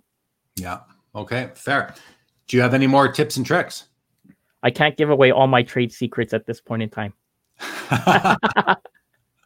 Okay. So good. Those are three or four helpful tips. And my tip is, again, I view when I search within the hockey category, I search by recently added, so I can always see what's been there, because those are the ones that get snapped up. I know a lot of people do that, and I know talking to Amit, he'll sit there, back when he was commuting to work, when he was going into work, he'd be on the train and he'd be hitting refresh and seeing what's loaded to look for those deals, right? So yep. That's another tip, is search by recently added, and I've seen other people talk about searching by lowest or by biggest discount. That's another one that might be good to find some sales, because what happens is when you do a sale on COMC, whether it's Black Friday or any other sales promotion, you basically apply your discount to your whole portfolio or to all the cards that you're willing to have live at the time. And that might include some cards that the seller might not really, have meant to discount that low. So that's another thing you can do, is search by biggest discount and look for some real bargains. Have you ever found that to be beneficial, Barry? Yes, I agree. So I want to add on that. We're both thinking alike. So if you do find one card that was on sale and you bought, it doesn't hurt to go down that rabbit hole and look for other cards that seller have on sale, and basically dive in, because if they have one card, there's a high possibility that there's other cards that are fair, that are pretty good priced. And that probably happened to me like a couple of days ago, where I found one card that was good, that I bought, and then all of a sudden I just went down that rabbit hole, and I found like 3 or 4 other cards that were also good, because if you sort of see one but you're not aware of the other, the only way that you're going to find is to basically go down there and search, and you never know what you're going to find, and worst case you didn't find anything, best case you found more bargains that you ever anticipated. You nailed it, man, because that's what I do. That exact process is, if I find a card I want that's in my watch list and I buy it and I see the prices come down, I buy it. The first thing I do is I make sure, okay, wait, who did I just buy that from? Because once you own it, it converts very quickly from someone else owning it to you owning it. And then it's like, wait, who did I just buy that from? So I would caution you to mentally note or write down the person you buy something from when you love the deal, and then go search the rest of their cards. I've done this a lot and bought more cards from them. What do you want to add in there? So Jeremy, if you buy a card now and you go back to your dashboard and you go search your all the cards that you purchased, you click that button and it opens up a page where all the cards you purchased. On the very right, it will show you who you bought the card from. Yeah, no, you're good point. I knew that. I just kind of, sometimes that slips my mind, but yeah. Okay. Yeah. Fair point for sure. So yes, that's a great thing to do also. That's a great tip and trick, if you will. I want to take a second here and because I know people come and go throughout the episode, and there's people that have joined now that weren't here at the beginning. And I want to make a couple mentions that I made earlier on tonight to everyone who's just joined. First thing is the Sport Card Expo Virtual Edition is this weekend, November 21st and 22nd. I'm going to throw up the website right now. There you go. That's where you go, sportcardexpo.com. If you're not yet registered, it's free to register for the show and be an attendee. And I want to invite everybody watching. If you're a viewer of the show, if you're a collector, if you're going to come to the expo, come to the Sports Card Live booth. I will be there throughout Saturday and Sunday. And I invite you to come hang out with me. I can have up to 10 people in the booth on screen with me at a time. And what a great opportunity to meet some of the viewers kind of face to face. So if you're willing to do that, come hang out with me at the booth. It'll be a lot of fun. And it just adds to the experience for all of us. The show in June, I had people hanging out and it just made it so much more enjoyable. So please come hang out at the Sport Card Expo, at the Sports Cards Live booth. I will be there and will be glad to just chill out and get to know some of you guys. Also want to mention, the only time I won't be at my booth at the Sport Card Expo this weekend is on the Saturday at 3:00 because I'm going to be hosting a panel on the main stage with the two new graders at CSG, Certified Sports Guarantee, which is a subsidiary or a division of CGC, I believe, the comic book grading company and other things as well. So they're coming into the sports card business. A lot of you have already heard about this, or they're coming to the sports card grading business under the CSG banner. And they've recently hired two graders who are formerly of Beckett, Andy Broome, and Weston Reeves. And these guys, I did meet with these guys today to kind of plan out the event on Saturday. So come check that out as well. That should be really interesting. And for anybody who saw the mock-up of their slab a few months ago that was put out there, they confirmed to me today that is not the slab. That is not the slab. It got a lot of negative feedback, and it never was intended to be the slab, apparently. That was just something that marketing put out. And so they're going to be unveiling the new slab this weekend at the expo, and I'm excited to see it. So come check that out. I'll be hosting it. We got a set of questions. We will be having some question and answers at the end as well. So Sport Card Expo, 3:00 Eastern, main stage. I will be hosting that with these guys. That should be awesome. And then they have agreed to come on Sports Cards Live as well. So they're going to be coming on the show with me at some point in January too, which should be a lot of fun as a follow-up. Otherwise, yeah, that's all I had. That's all I wanted to say about that for now. So thank you for letting me get that in there, guys. Really excited for the expo. I see a few comments coming through here. Amish Dave says the June Expo was outstanding. I had an outstanding time. A lot of people did. So definitely come see that. Legion's looking forward to it. Great. Come on in. And it's video live streaming, as Carlos says. And welcome, Carlos. It's basically, I'm going to be sitting there just like this, live streaming for 2 straight days. And that's why I'm saying, like, come hang out with me. It makes for so much fun. And it was so much fun last time as well. Okay, I want to go back up to some other comments up here that have come in. Amit says, back to the tips and tricks. It's all about timing. You know, if you're at the right place at the right time, you're going to be able to exploit COMC for all that you can. And there's no reason not to do that. Andrew, welcome to the show, says, has there been discussion about a feature to mark sellers as favorites so that buyers can regularly check some sellers' inventories? Great question, Andrew. Barry, what can you say to that? I'm not aware of it, but now that you mention it, I'm going to take note and fire it up the ladder. Yeah, I think, Barry, and I that's a request I would also make, because I've often bought things and forget, you know I could go back into my history, but, you know, in the interest of efficiency, you just forget who it was and that sort of thing. But it would be nice to be able to save those sellers somewhere, just like we save certain cards. So great request, Andrew. I'm right with you on it. Sean Robb, welcome to the show, Sean. Sean had the joy, I would say, and it's funny, it might be somewhat controversial, because there was a card show in Dallas this past weekend, and Sean was there. I know Sean was there, hanging out with the loquacious Rich Klein. And anyway, Sean, hope you enjoyed the show and hope you stayed safe. He says, Barry, is it personally rewarding to see new users being created on ComC that you helped out with the process? That's a nice question. What do you think of that, Barry?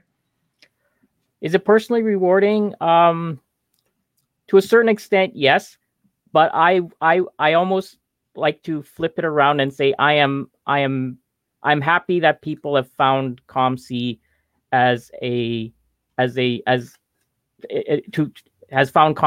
to benefit them in their collecting endeavors, because there's so many opportunities to buy cards, but and I figured you don't, it's not necessarily that you buy everything from COMC, but COMC should be in your equation in terms of something in your hobby experience. So I'm happy to see people become users of COMC. It's great. I do get some benefit. I do see. I am happy about it. It's rewarding, but I am more happy that they're benefiting from it.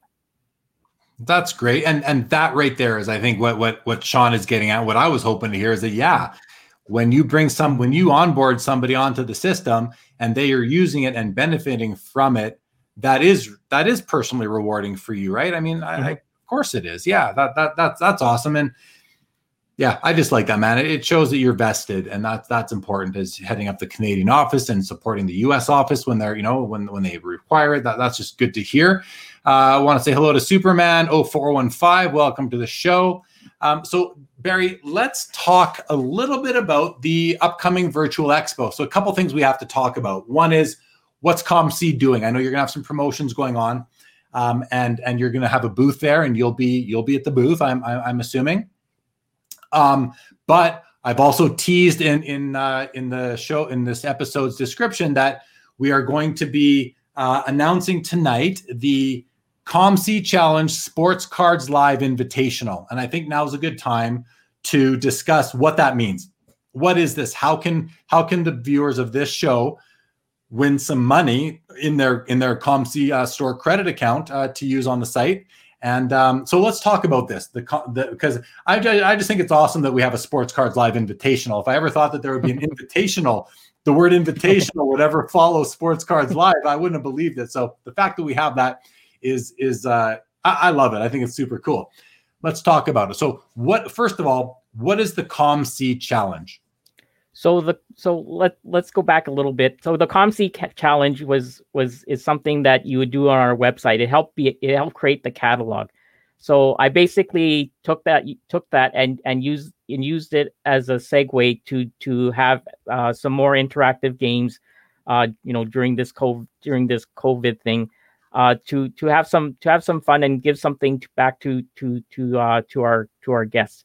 So the COMC Challenge is basically similar to the challenge, but in real life, I would hold up a card like this, and you would have to guess the number on it. And so you basically can use any tools you want other than another human being, and in the chat box type in the number the number of the card on the back. So if you're the first person to type in number 74, then you score a point, and the person who has the most points after 10 minutes will win $25 store credit. So for those people who will register through the Sports Card Live show that we're doing, you get to be the guests for a certain time slot on Saturday and Sunday. So we pull 6 contestants for Saturday, 6 contestants for Sunday.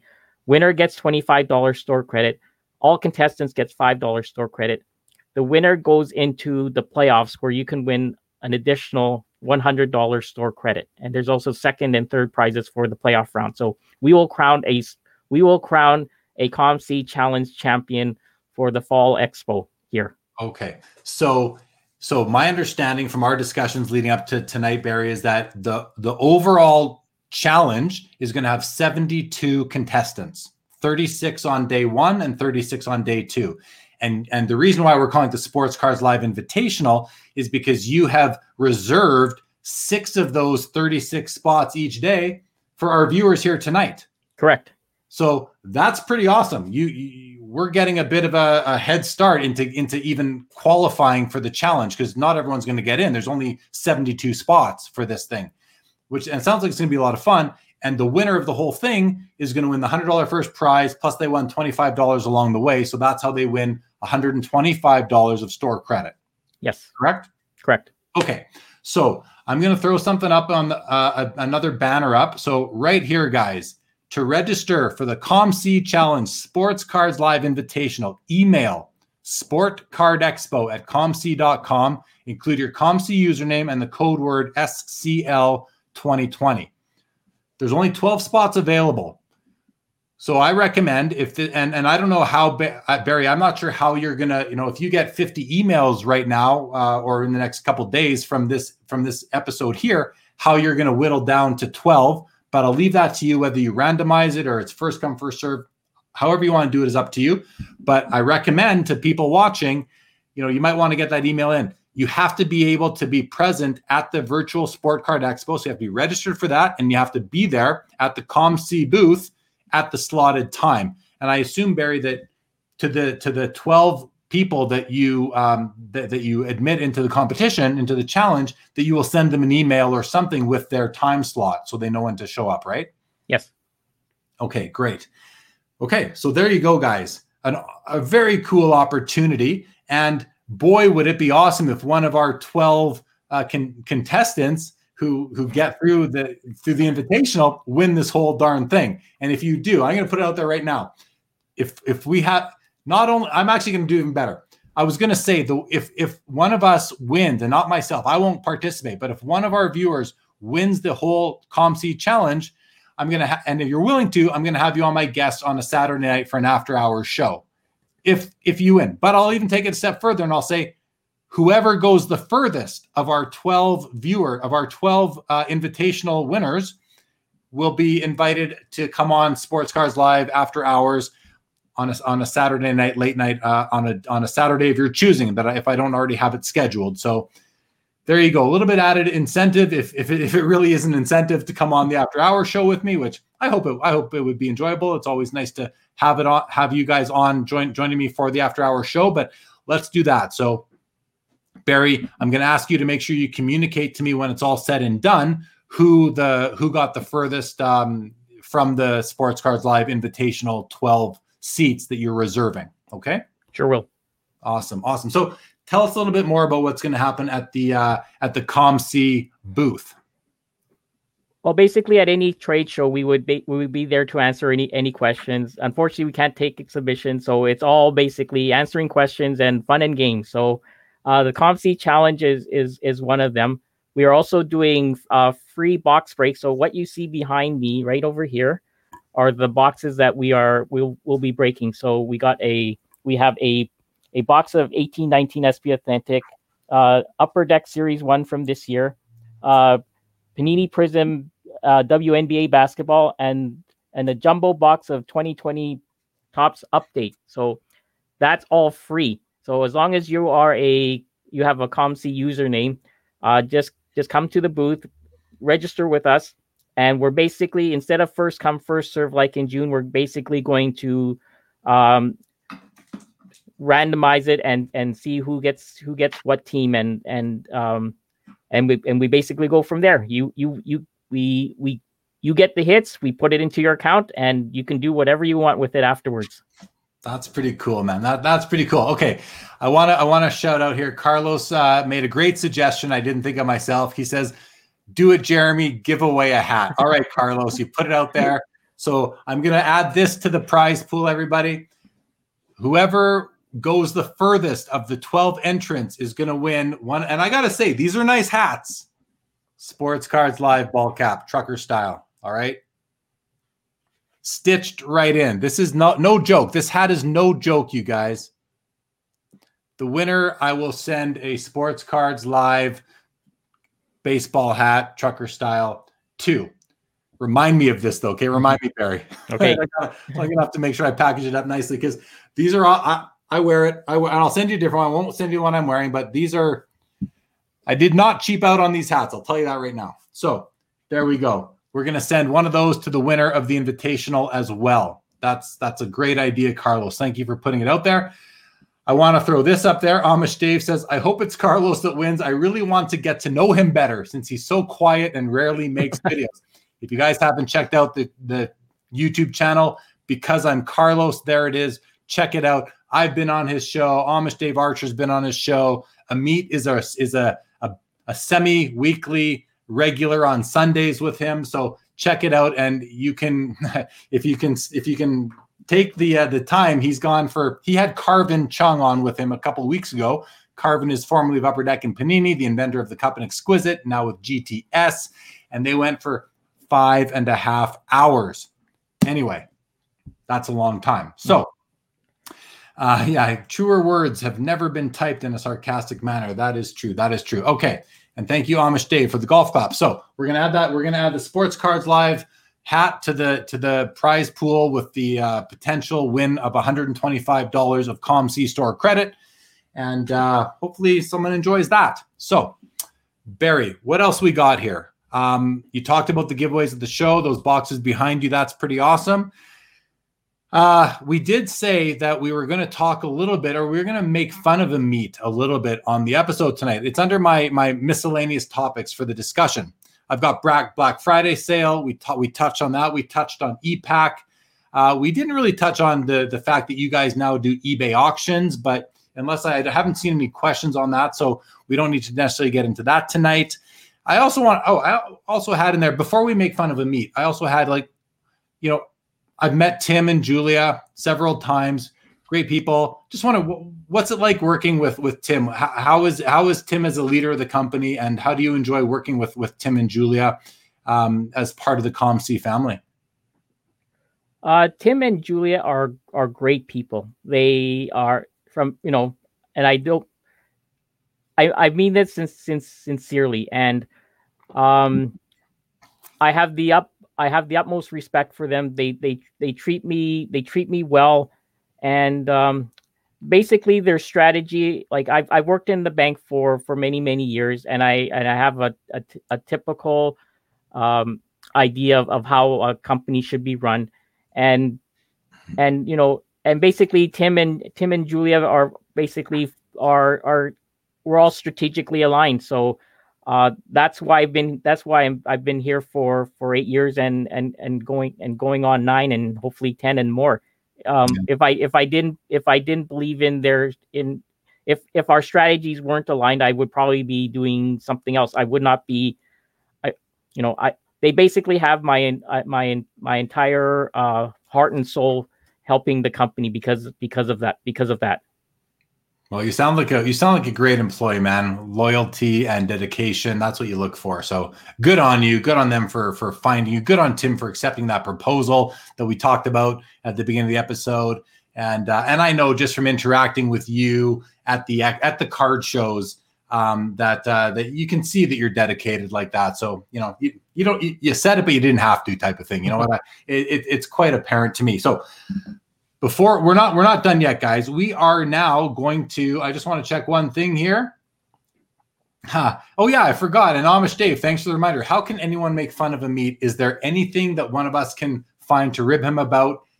Is this a clever ruse? No, it's not that hard, really, I would say. But, we don't do it often enough. We don't do it often. I'm just messing around. Amit's a good buddy, of course, one of my best. And I don't really have anything to make fun of him for. Do you, Barry? You want to make fun of Amit at all? No, I want to know what Kent says about him beyond with that, Kent has some insights for sure. Yes. Carlos says, Barry already made clear we can't submit thousands of Ziggy Palffy rookies. Hasn't he suffered enough today? Fair enough. So with that, let's move into the Sports Cards Live 5. All right, Barry? All right. So we're going to start with our 5 questions. And the first one for Barry right now is going to be, what is your favorite card in your personal collection? Because you are a collector.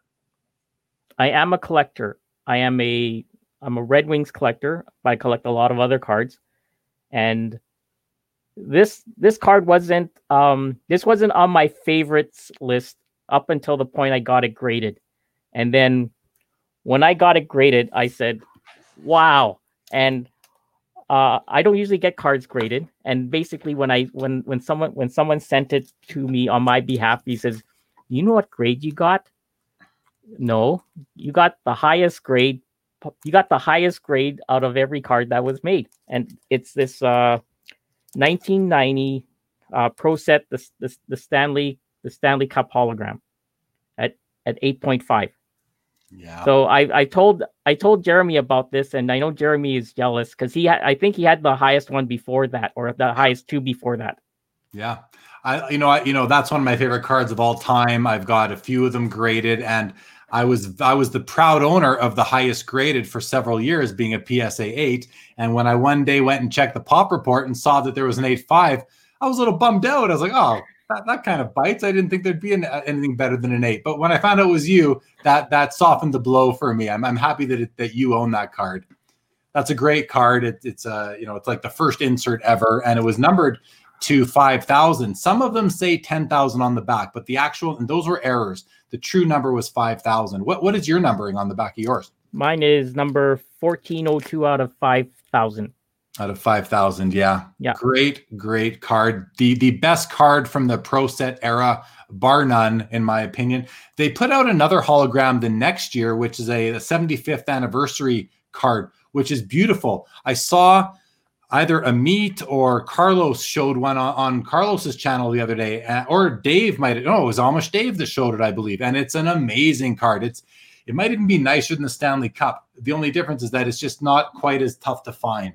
It's rare now. Don't get me wrong. Super rare now. But I love the Stanley Cup hologram. Okay. Question number 2. You ready? I guess so. You're ready. Okay. What is the card that's highest on your want list right now that is attainable? It would be the 2002-2003 Upper Deck Premier Collection Henrik Zetterberg.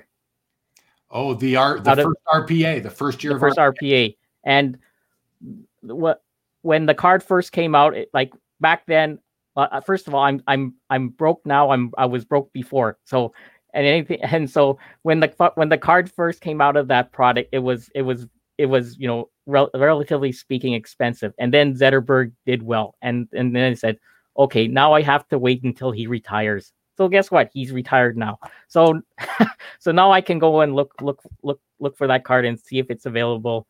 And purchase it. Unfortunately, the market just spiked. shot up. So more expensive now than I figured. But I guess if there's ever going to be an opportunity, it's basically now's the time. I don't have much of a choice.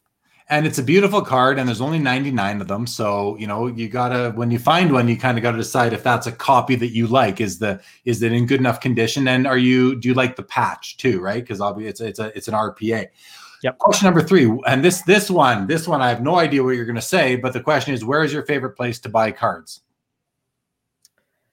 My favorite place to buy cards now is COMC, and I'll tell you the truth, Like I bought from COMC and eBay prior to this year, like prior to November. I was heavily into buying cards on eBay as well as COMC. But I don't have much time now, and so with that, I don't have the time to do all the searches on eBay, and my attention is like 99.9% focused on COMC. So that's the literal truth.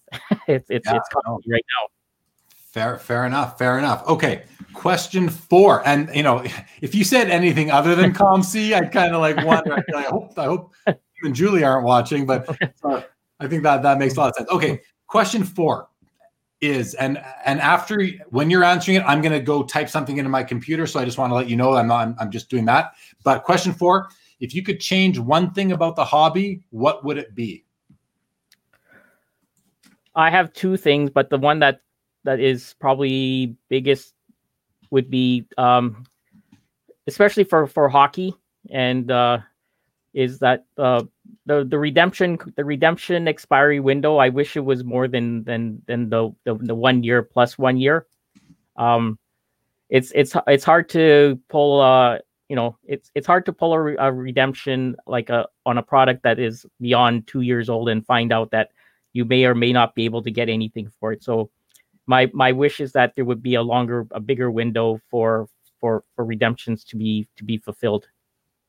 I think that, I asked this question of almost all my guests, and I've never heard that particular answer, but I love it. Great answer. I agree. It would be nice, you know, gift cards are, they don't expire, at least in Canada. I'm not sure about in the US, but laws in Canada are that if you buy a gift card from a business to give away, especially this time of year with Christmas coming up, they don't expire. That's the law.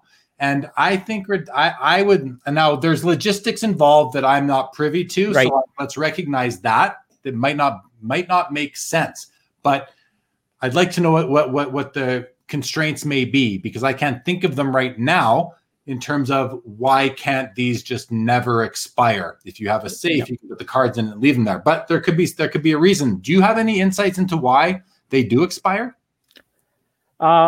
Not without, I can only guess, so I don't want to guess, but I'm strictly putting on the hat as a collector. Yeah. So yeah. As a collector, I would like to wish the redemption window would be longer. Yeah. Okay. Great answer. And I'm with you on that one. Okay. Question 5. What is your biggest hobby purchase or sale regret? And it can even be one that you didn't buy, or maybe you didn't sell a card that you should have. Oh, can you repeat that again, please? What's your biggest purchase or sale regret? Biggest purchase sale. Well, there's okay. It goes back to let's bring back that story from 1979 with my mom and buying the, and I said I did buy a Wayne Gretzky card. So I did buy a Wayne Gretzky card back in the 90s when the card market boomed, and I got my brother to go to a store to buy a Wayne Gretzky card. It was off center, but it was very, very nice. I still haven't got it graded yet. It's badly off centered. No, but none of the Opeachy cuts. It's very, very well. But I paid $500 at the time just to get one. But there was a well centered one, a perfect one for $800 that I didn't buy because it was $300 too much, and I regret that now so much. Okay. that I didn't find the money to buy that card. Another great answer, man, because it's such a, and I just want to throw this up there quickly, a great comment from Peter. He says that answer to what I would change in the hobby is a true hobbyist response. Good job. And so thanks, Peter, for recognizing that and for posting it up. And I just want to say, Barry, your response to the biggest regret is another true collector response. It's a great answer. And I'm sorry that you didn't find the money at the time to get that better copy, but live and learn, we live and learn. And it also goes to say that, people always say, buy the best card, buy the best copy you can afford. And I've always wondered about that comment, because it's like, well, I might have $1,000 in my budget, so I can afford $1,000. But if I only spend $500, now I can buy another card for $500. So it's like, if I spend all my money on the one card because I can afford it, well, now I can't afford any other card. So I've always kind of wondered about that comment of buy the best one you can afford. It's like, well, yeah, but then how do you balance it with other desires you may have in terms of your sports card budget? But anyway, great answer. Did you have anything? It looked like you wanted to jump in there with something. No, I don't. I have so many regrets. I could share that in an after-hours show. Okay. Well, after hours, your biggest regrets, right? Yes. Okay. Bring everyone to laughter. How's that? Yeah, for sure. Okay. Well, listen. We are now. Okay, we're not done. Sorry, I feel I'm off my game here. I took a week off. I'm off my game. The next thing we're gonna do is the card of the day. So let's switch up to the PC card of the day. And this is where I show a card or cards from my collection that tie into my guest. So Barry told me you're a Detroit Red Wings fan, and you said if you had any Nicklas Lidstrom cards, you'd like to see them. So I found 3 Nicklas Lidstrom cards in my collection that I'm gonna share with you right now. I showed, before the episode started, I showed him the back of the cards, but I didn't show Barry the front of the card. So I'm gonna share those with you guys right now.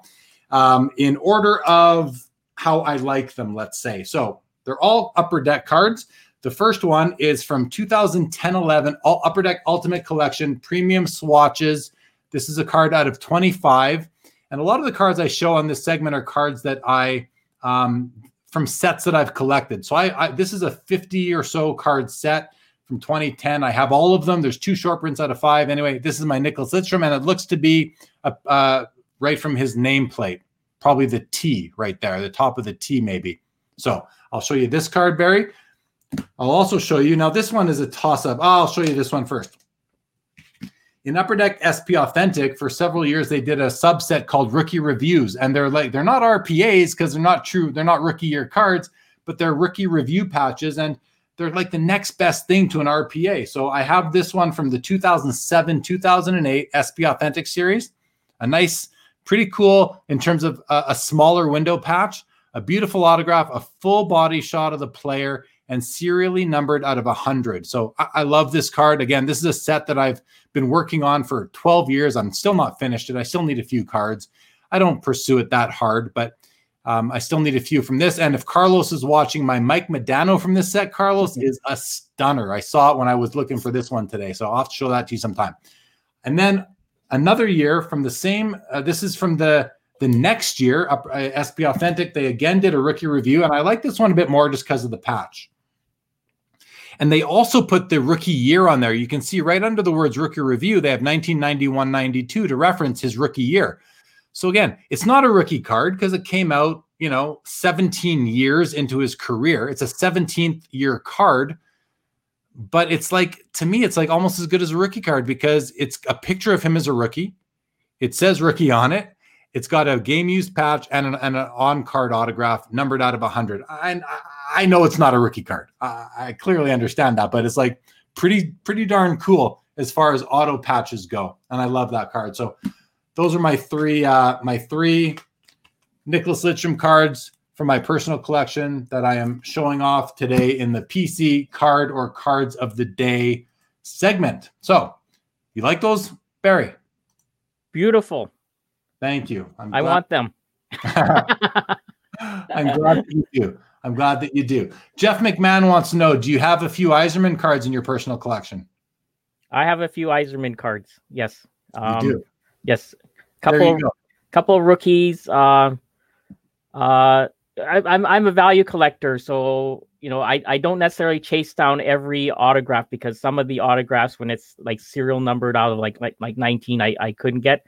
But I've been basically, on eBay,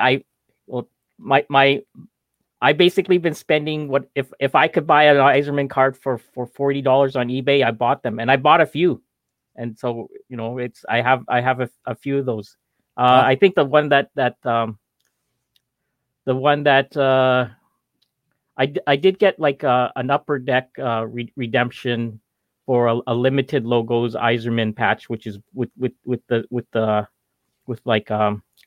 very close to the spoke of the wheel. So that's really nice. Very cool. Very cool. Okay, yeah, and I love limited logos just as a concept. So I'm sure that's a beautiful card. Colin Murray, great show, guys. Thank you very much, Colin. Colin's going to be set up at the Sport Card Expo this weekend as well, everybody, under I believe Sloth 55. So check out Colin at the Sport Card Expo this weekend. If you just joined or you missed it before, we are doing the COMC Challenge Sports Cards Live Invitational, which there are 72 contestants in this contest at the Expo this weekend. 12 spots are being reserved for viewers and fans of Sports Cards Live, which I'm super honored the COMC. That was Barry. This is totally Barry's idea. I was super honored that they were willing to do that. So thank you so much for that, Barry. You have to be registered for the Expo. So it's on the screen right now, sportcardexpo.com. If you have not yet registered, go and register. There's a whole program going on. Some awesome guests. I don't know them off the top of my head, but like Bobby Hall, Mike Bossy, Andre Dawson, among others are going to be there. I'm going to be hosting a panel on the main stage with the 2 new graders from CSG Grading. Excuse me, I muted myself while I coughed. So that'll be pretty awesome. That's 3:00 Eastern on the main stage on the Saturday. And then before I let you guys all go, I want to mention one last time that I am really getting behind my buddy Adam, the Real 27 guy on Instagram, and his Basketball Card Fanatic magazine, okay? Because he's got 3 issues out so far. They are all excellent reads. I've read all of issue 1. about three-quarters of issue 2, and I skimmed issue 3 because I just wanted to have an idea before I started talking about it. But these are all excellent. And just to give you a quick idea, guys, of here's issue 3, an interview with Lior Abidar, who's the guy that bought the LeBron James record for $1.8 million. He's the guy that bought the Giannis Logo Man for $1.9 million. He's got some sort, I don't know exactly what he's doing, but he's got some sort of business coming out in the hobby. And so anyway, awesome. And in issue number 2, he interviewed Nat Turner in this magazine, who's the gentleman who put together the 3 dual Logo Men from 0203 Exquisite, and is the guy that bought the PMG Green Michael Jordan from 1997 about a year and a half ago for $350,000. So another really cool interview, a great issue. And what Adam is doing for Sports Cards Live viewers, and I'm going to put this on there right now, is if you subscribe, this magazine is not free. He sent it to you in digital format. I've printed it off myself because I want to read this like a magazine. But basically, the subscription is $10 a month or $100 for a full year. What he's offering our viewers here tonight, and this is going to be good until the end of the month, so until the end of November, is if you want a trial version, he'll send you the next 3 issues. So issue 3, 4, and 5. 3's only been out for like 3 days. He'll send you 3, 4, and 5 for $20. This is USD. I should mention it's USD. He'll send you the 3 issues for $20. And then if you want to renew for the next 9 issues, he'll do those for $60. So even better than the $100 deal he gives if you go for a year. It's basically going to be $80 for the year if you want all 12 issues. So check it out. And in order to do that, I've had it up there. Sorry. Subscribe to Basketball Card Fanatic by sending that money, whether it's $20 to paypal.me/basketballcard. And just by virtue of you sending him $20, he'll know that you're a Sports Cards Live viewer. But if you put Sports Cards Live in there as well, he'll know for sure. So go ahead and do that. And I will mention, in the interest of full transparency, he's offered me a portion of that money to help support this show and this channel. So what I said to him, Adam, whatever, I'm happy to take a few bucks and I'll put it into the channel and you know, whatever I do with that money. But I hope it adds up to thousands of dollars. I don't expect it to, but I hope it does. It's a great magazine. I've enjoyed it. So check it out. And if you want to pay for the magazine, please go ahead and do so. And he's doing a great job with it. So definitely check that out, guys. All right, Barry, sorry for making you sit through all that, but I did want to get that out there because I've enjoyed the magazine myself. So what else do we have? Legion gives me 1, 2, 3, 4, 5, 6, gives us, Barry, 7 rounds of applause. And I can tell you that means something when Legion gives you 7. I don't know if he goes much higher than that ever. Thank you so much, Legion. Much appreciated. Amish Dave, great show, fellas. See you Saturday, and Carlos and I will be in your booth, I'm sure, maybe discussing our limited knowledge of cards. Happy to have you both hang out with me. I know I'll be competing with a meet for your company, but make sure you do come visit me as well. Roy, aloha. I'm glad I stumbled on this show. Such great content. Awesome. Well, Roy, that makes my day. Thank you so much. Really appreciate that. If anyone else is new and you haven't yet subscribed to the channel, please do so. Jeff, great show as usual. You should go for 4 hours to make up for being off last week. I'd love to. Oh, that reminds me. We're past the 2-hour mark, which means that we are officially in overtime. All right, back to the comments. Oh, sorry. Colin Murray is HC Exchange. HC Exchange is his booth at the upcoming Sports Card Expo. Paul Cashman, good show. Thank you so much. Oh, well, there he was. Paul Cashman, thank you very much. Thanks for joining us. Always great to have you. Chris West gives us, is that 10 stars? That's 9 stars. 9 gold stars. Thank you, Chris. Really appreciate that. One last time, guys, put it up on the screen. Sport Card Expo is where you go to register for the show that is coming up this weekend. Make sure you're there. I want to see you. Come hang out with me at my booth on the screen. Want to meet as many of you as I can, and card shows are where I can do that. And in the absence of a real card show, it means we have to do it the virtual. So come on and hang out. I mean it sincerely. I want to hang out with you guys, have some chit chat, and that's what I want to do. So please come and join. And it's going to be a great show. It was great back in June. It should be great again coming up here. So with that, I believe we are done. Barry, any parting words from you, my friend? I want to just mention 3 things. Number 1, the COMC challenge. We have a kids slot too, so you can participate and then have your kids participate in another slot doing the same thing with and we're giving away not only $25 and $5, but we'll also give away a free Tim Hortons pack too. Second of all, we are giving away almost $3,000 in prizes for the Sports Card Expo. So come by our booth, check out our blog post for the schedule. And one of the grand prizes for our dice game, which I didn't mention, is a Tiger Woods hard signed autograph. Ooh! And yes, Jeremy, come on by. I'll come on by. I want to win the Tiger Woods autograph.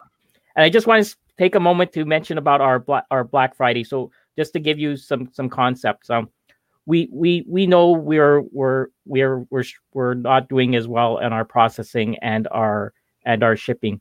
So we're basically tailoring it to meet expectations. And COMC is basically giving out the most specials in our history. So what one thing that we're not doing is, like, for every sale there's a 5% commission that we take. We're not taking that during Black Friday.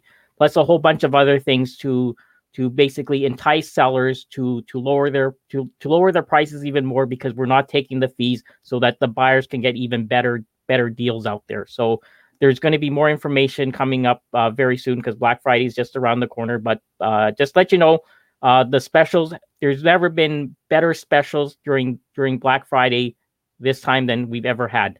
So load us out. Load up your shopping carts, load up your watch lists, and wait for those sales to kick in. When does the Black? I mean, this is a silly question, but I just don't even know when Black Friday. When is it? Next weekend? It is next weekend.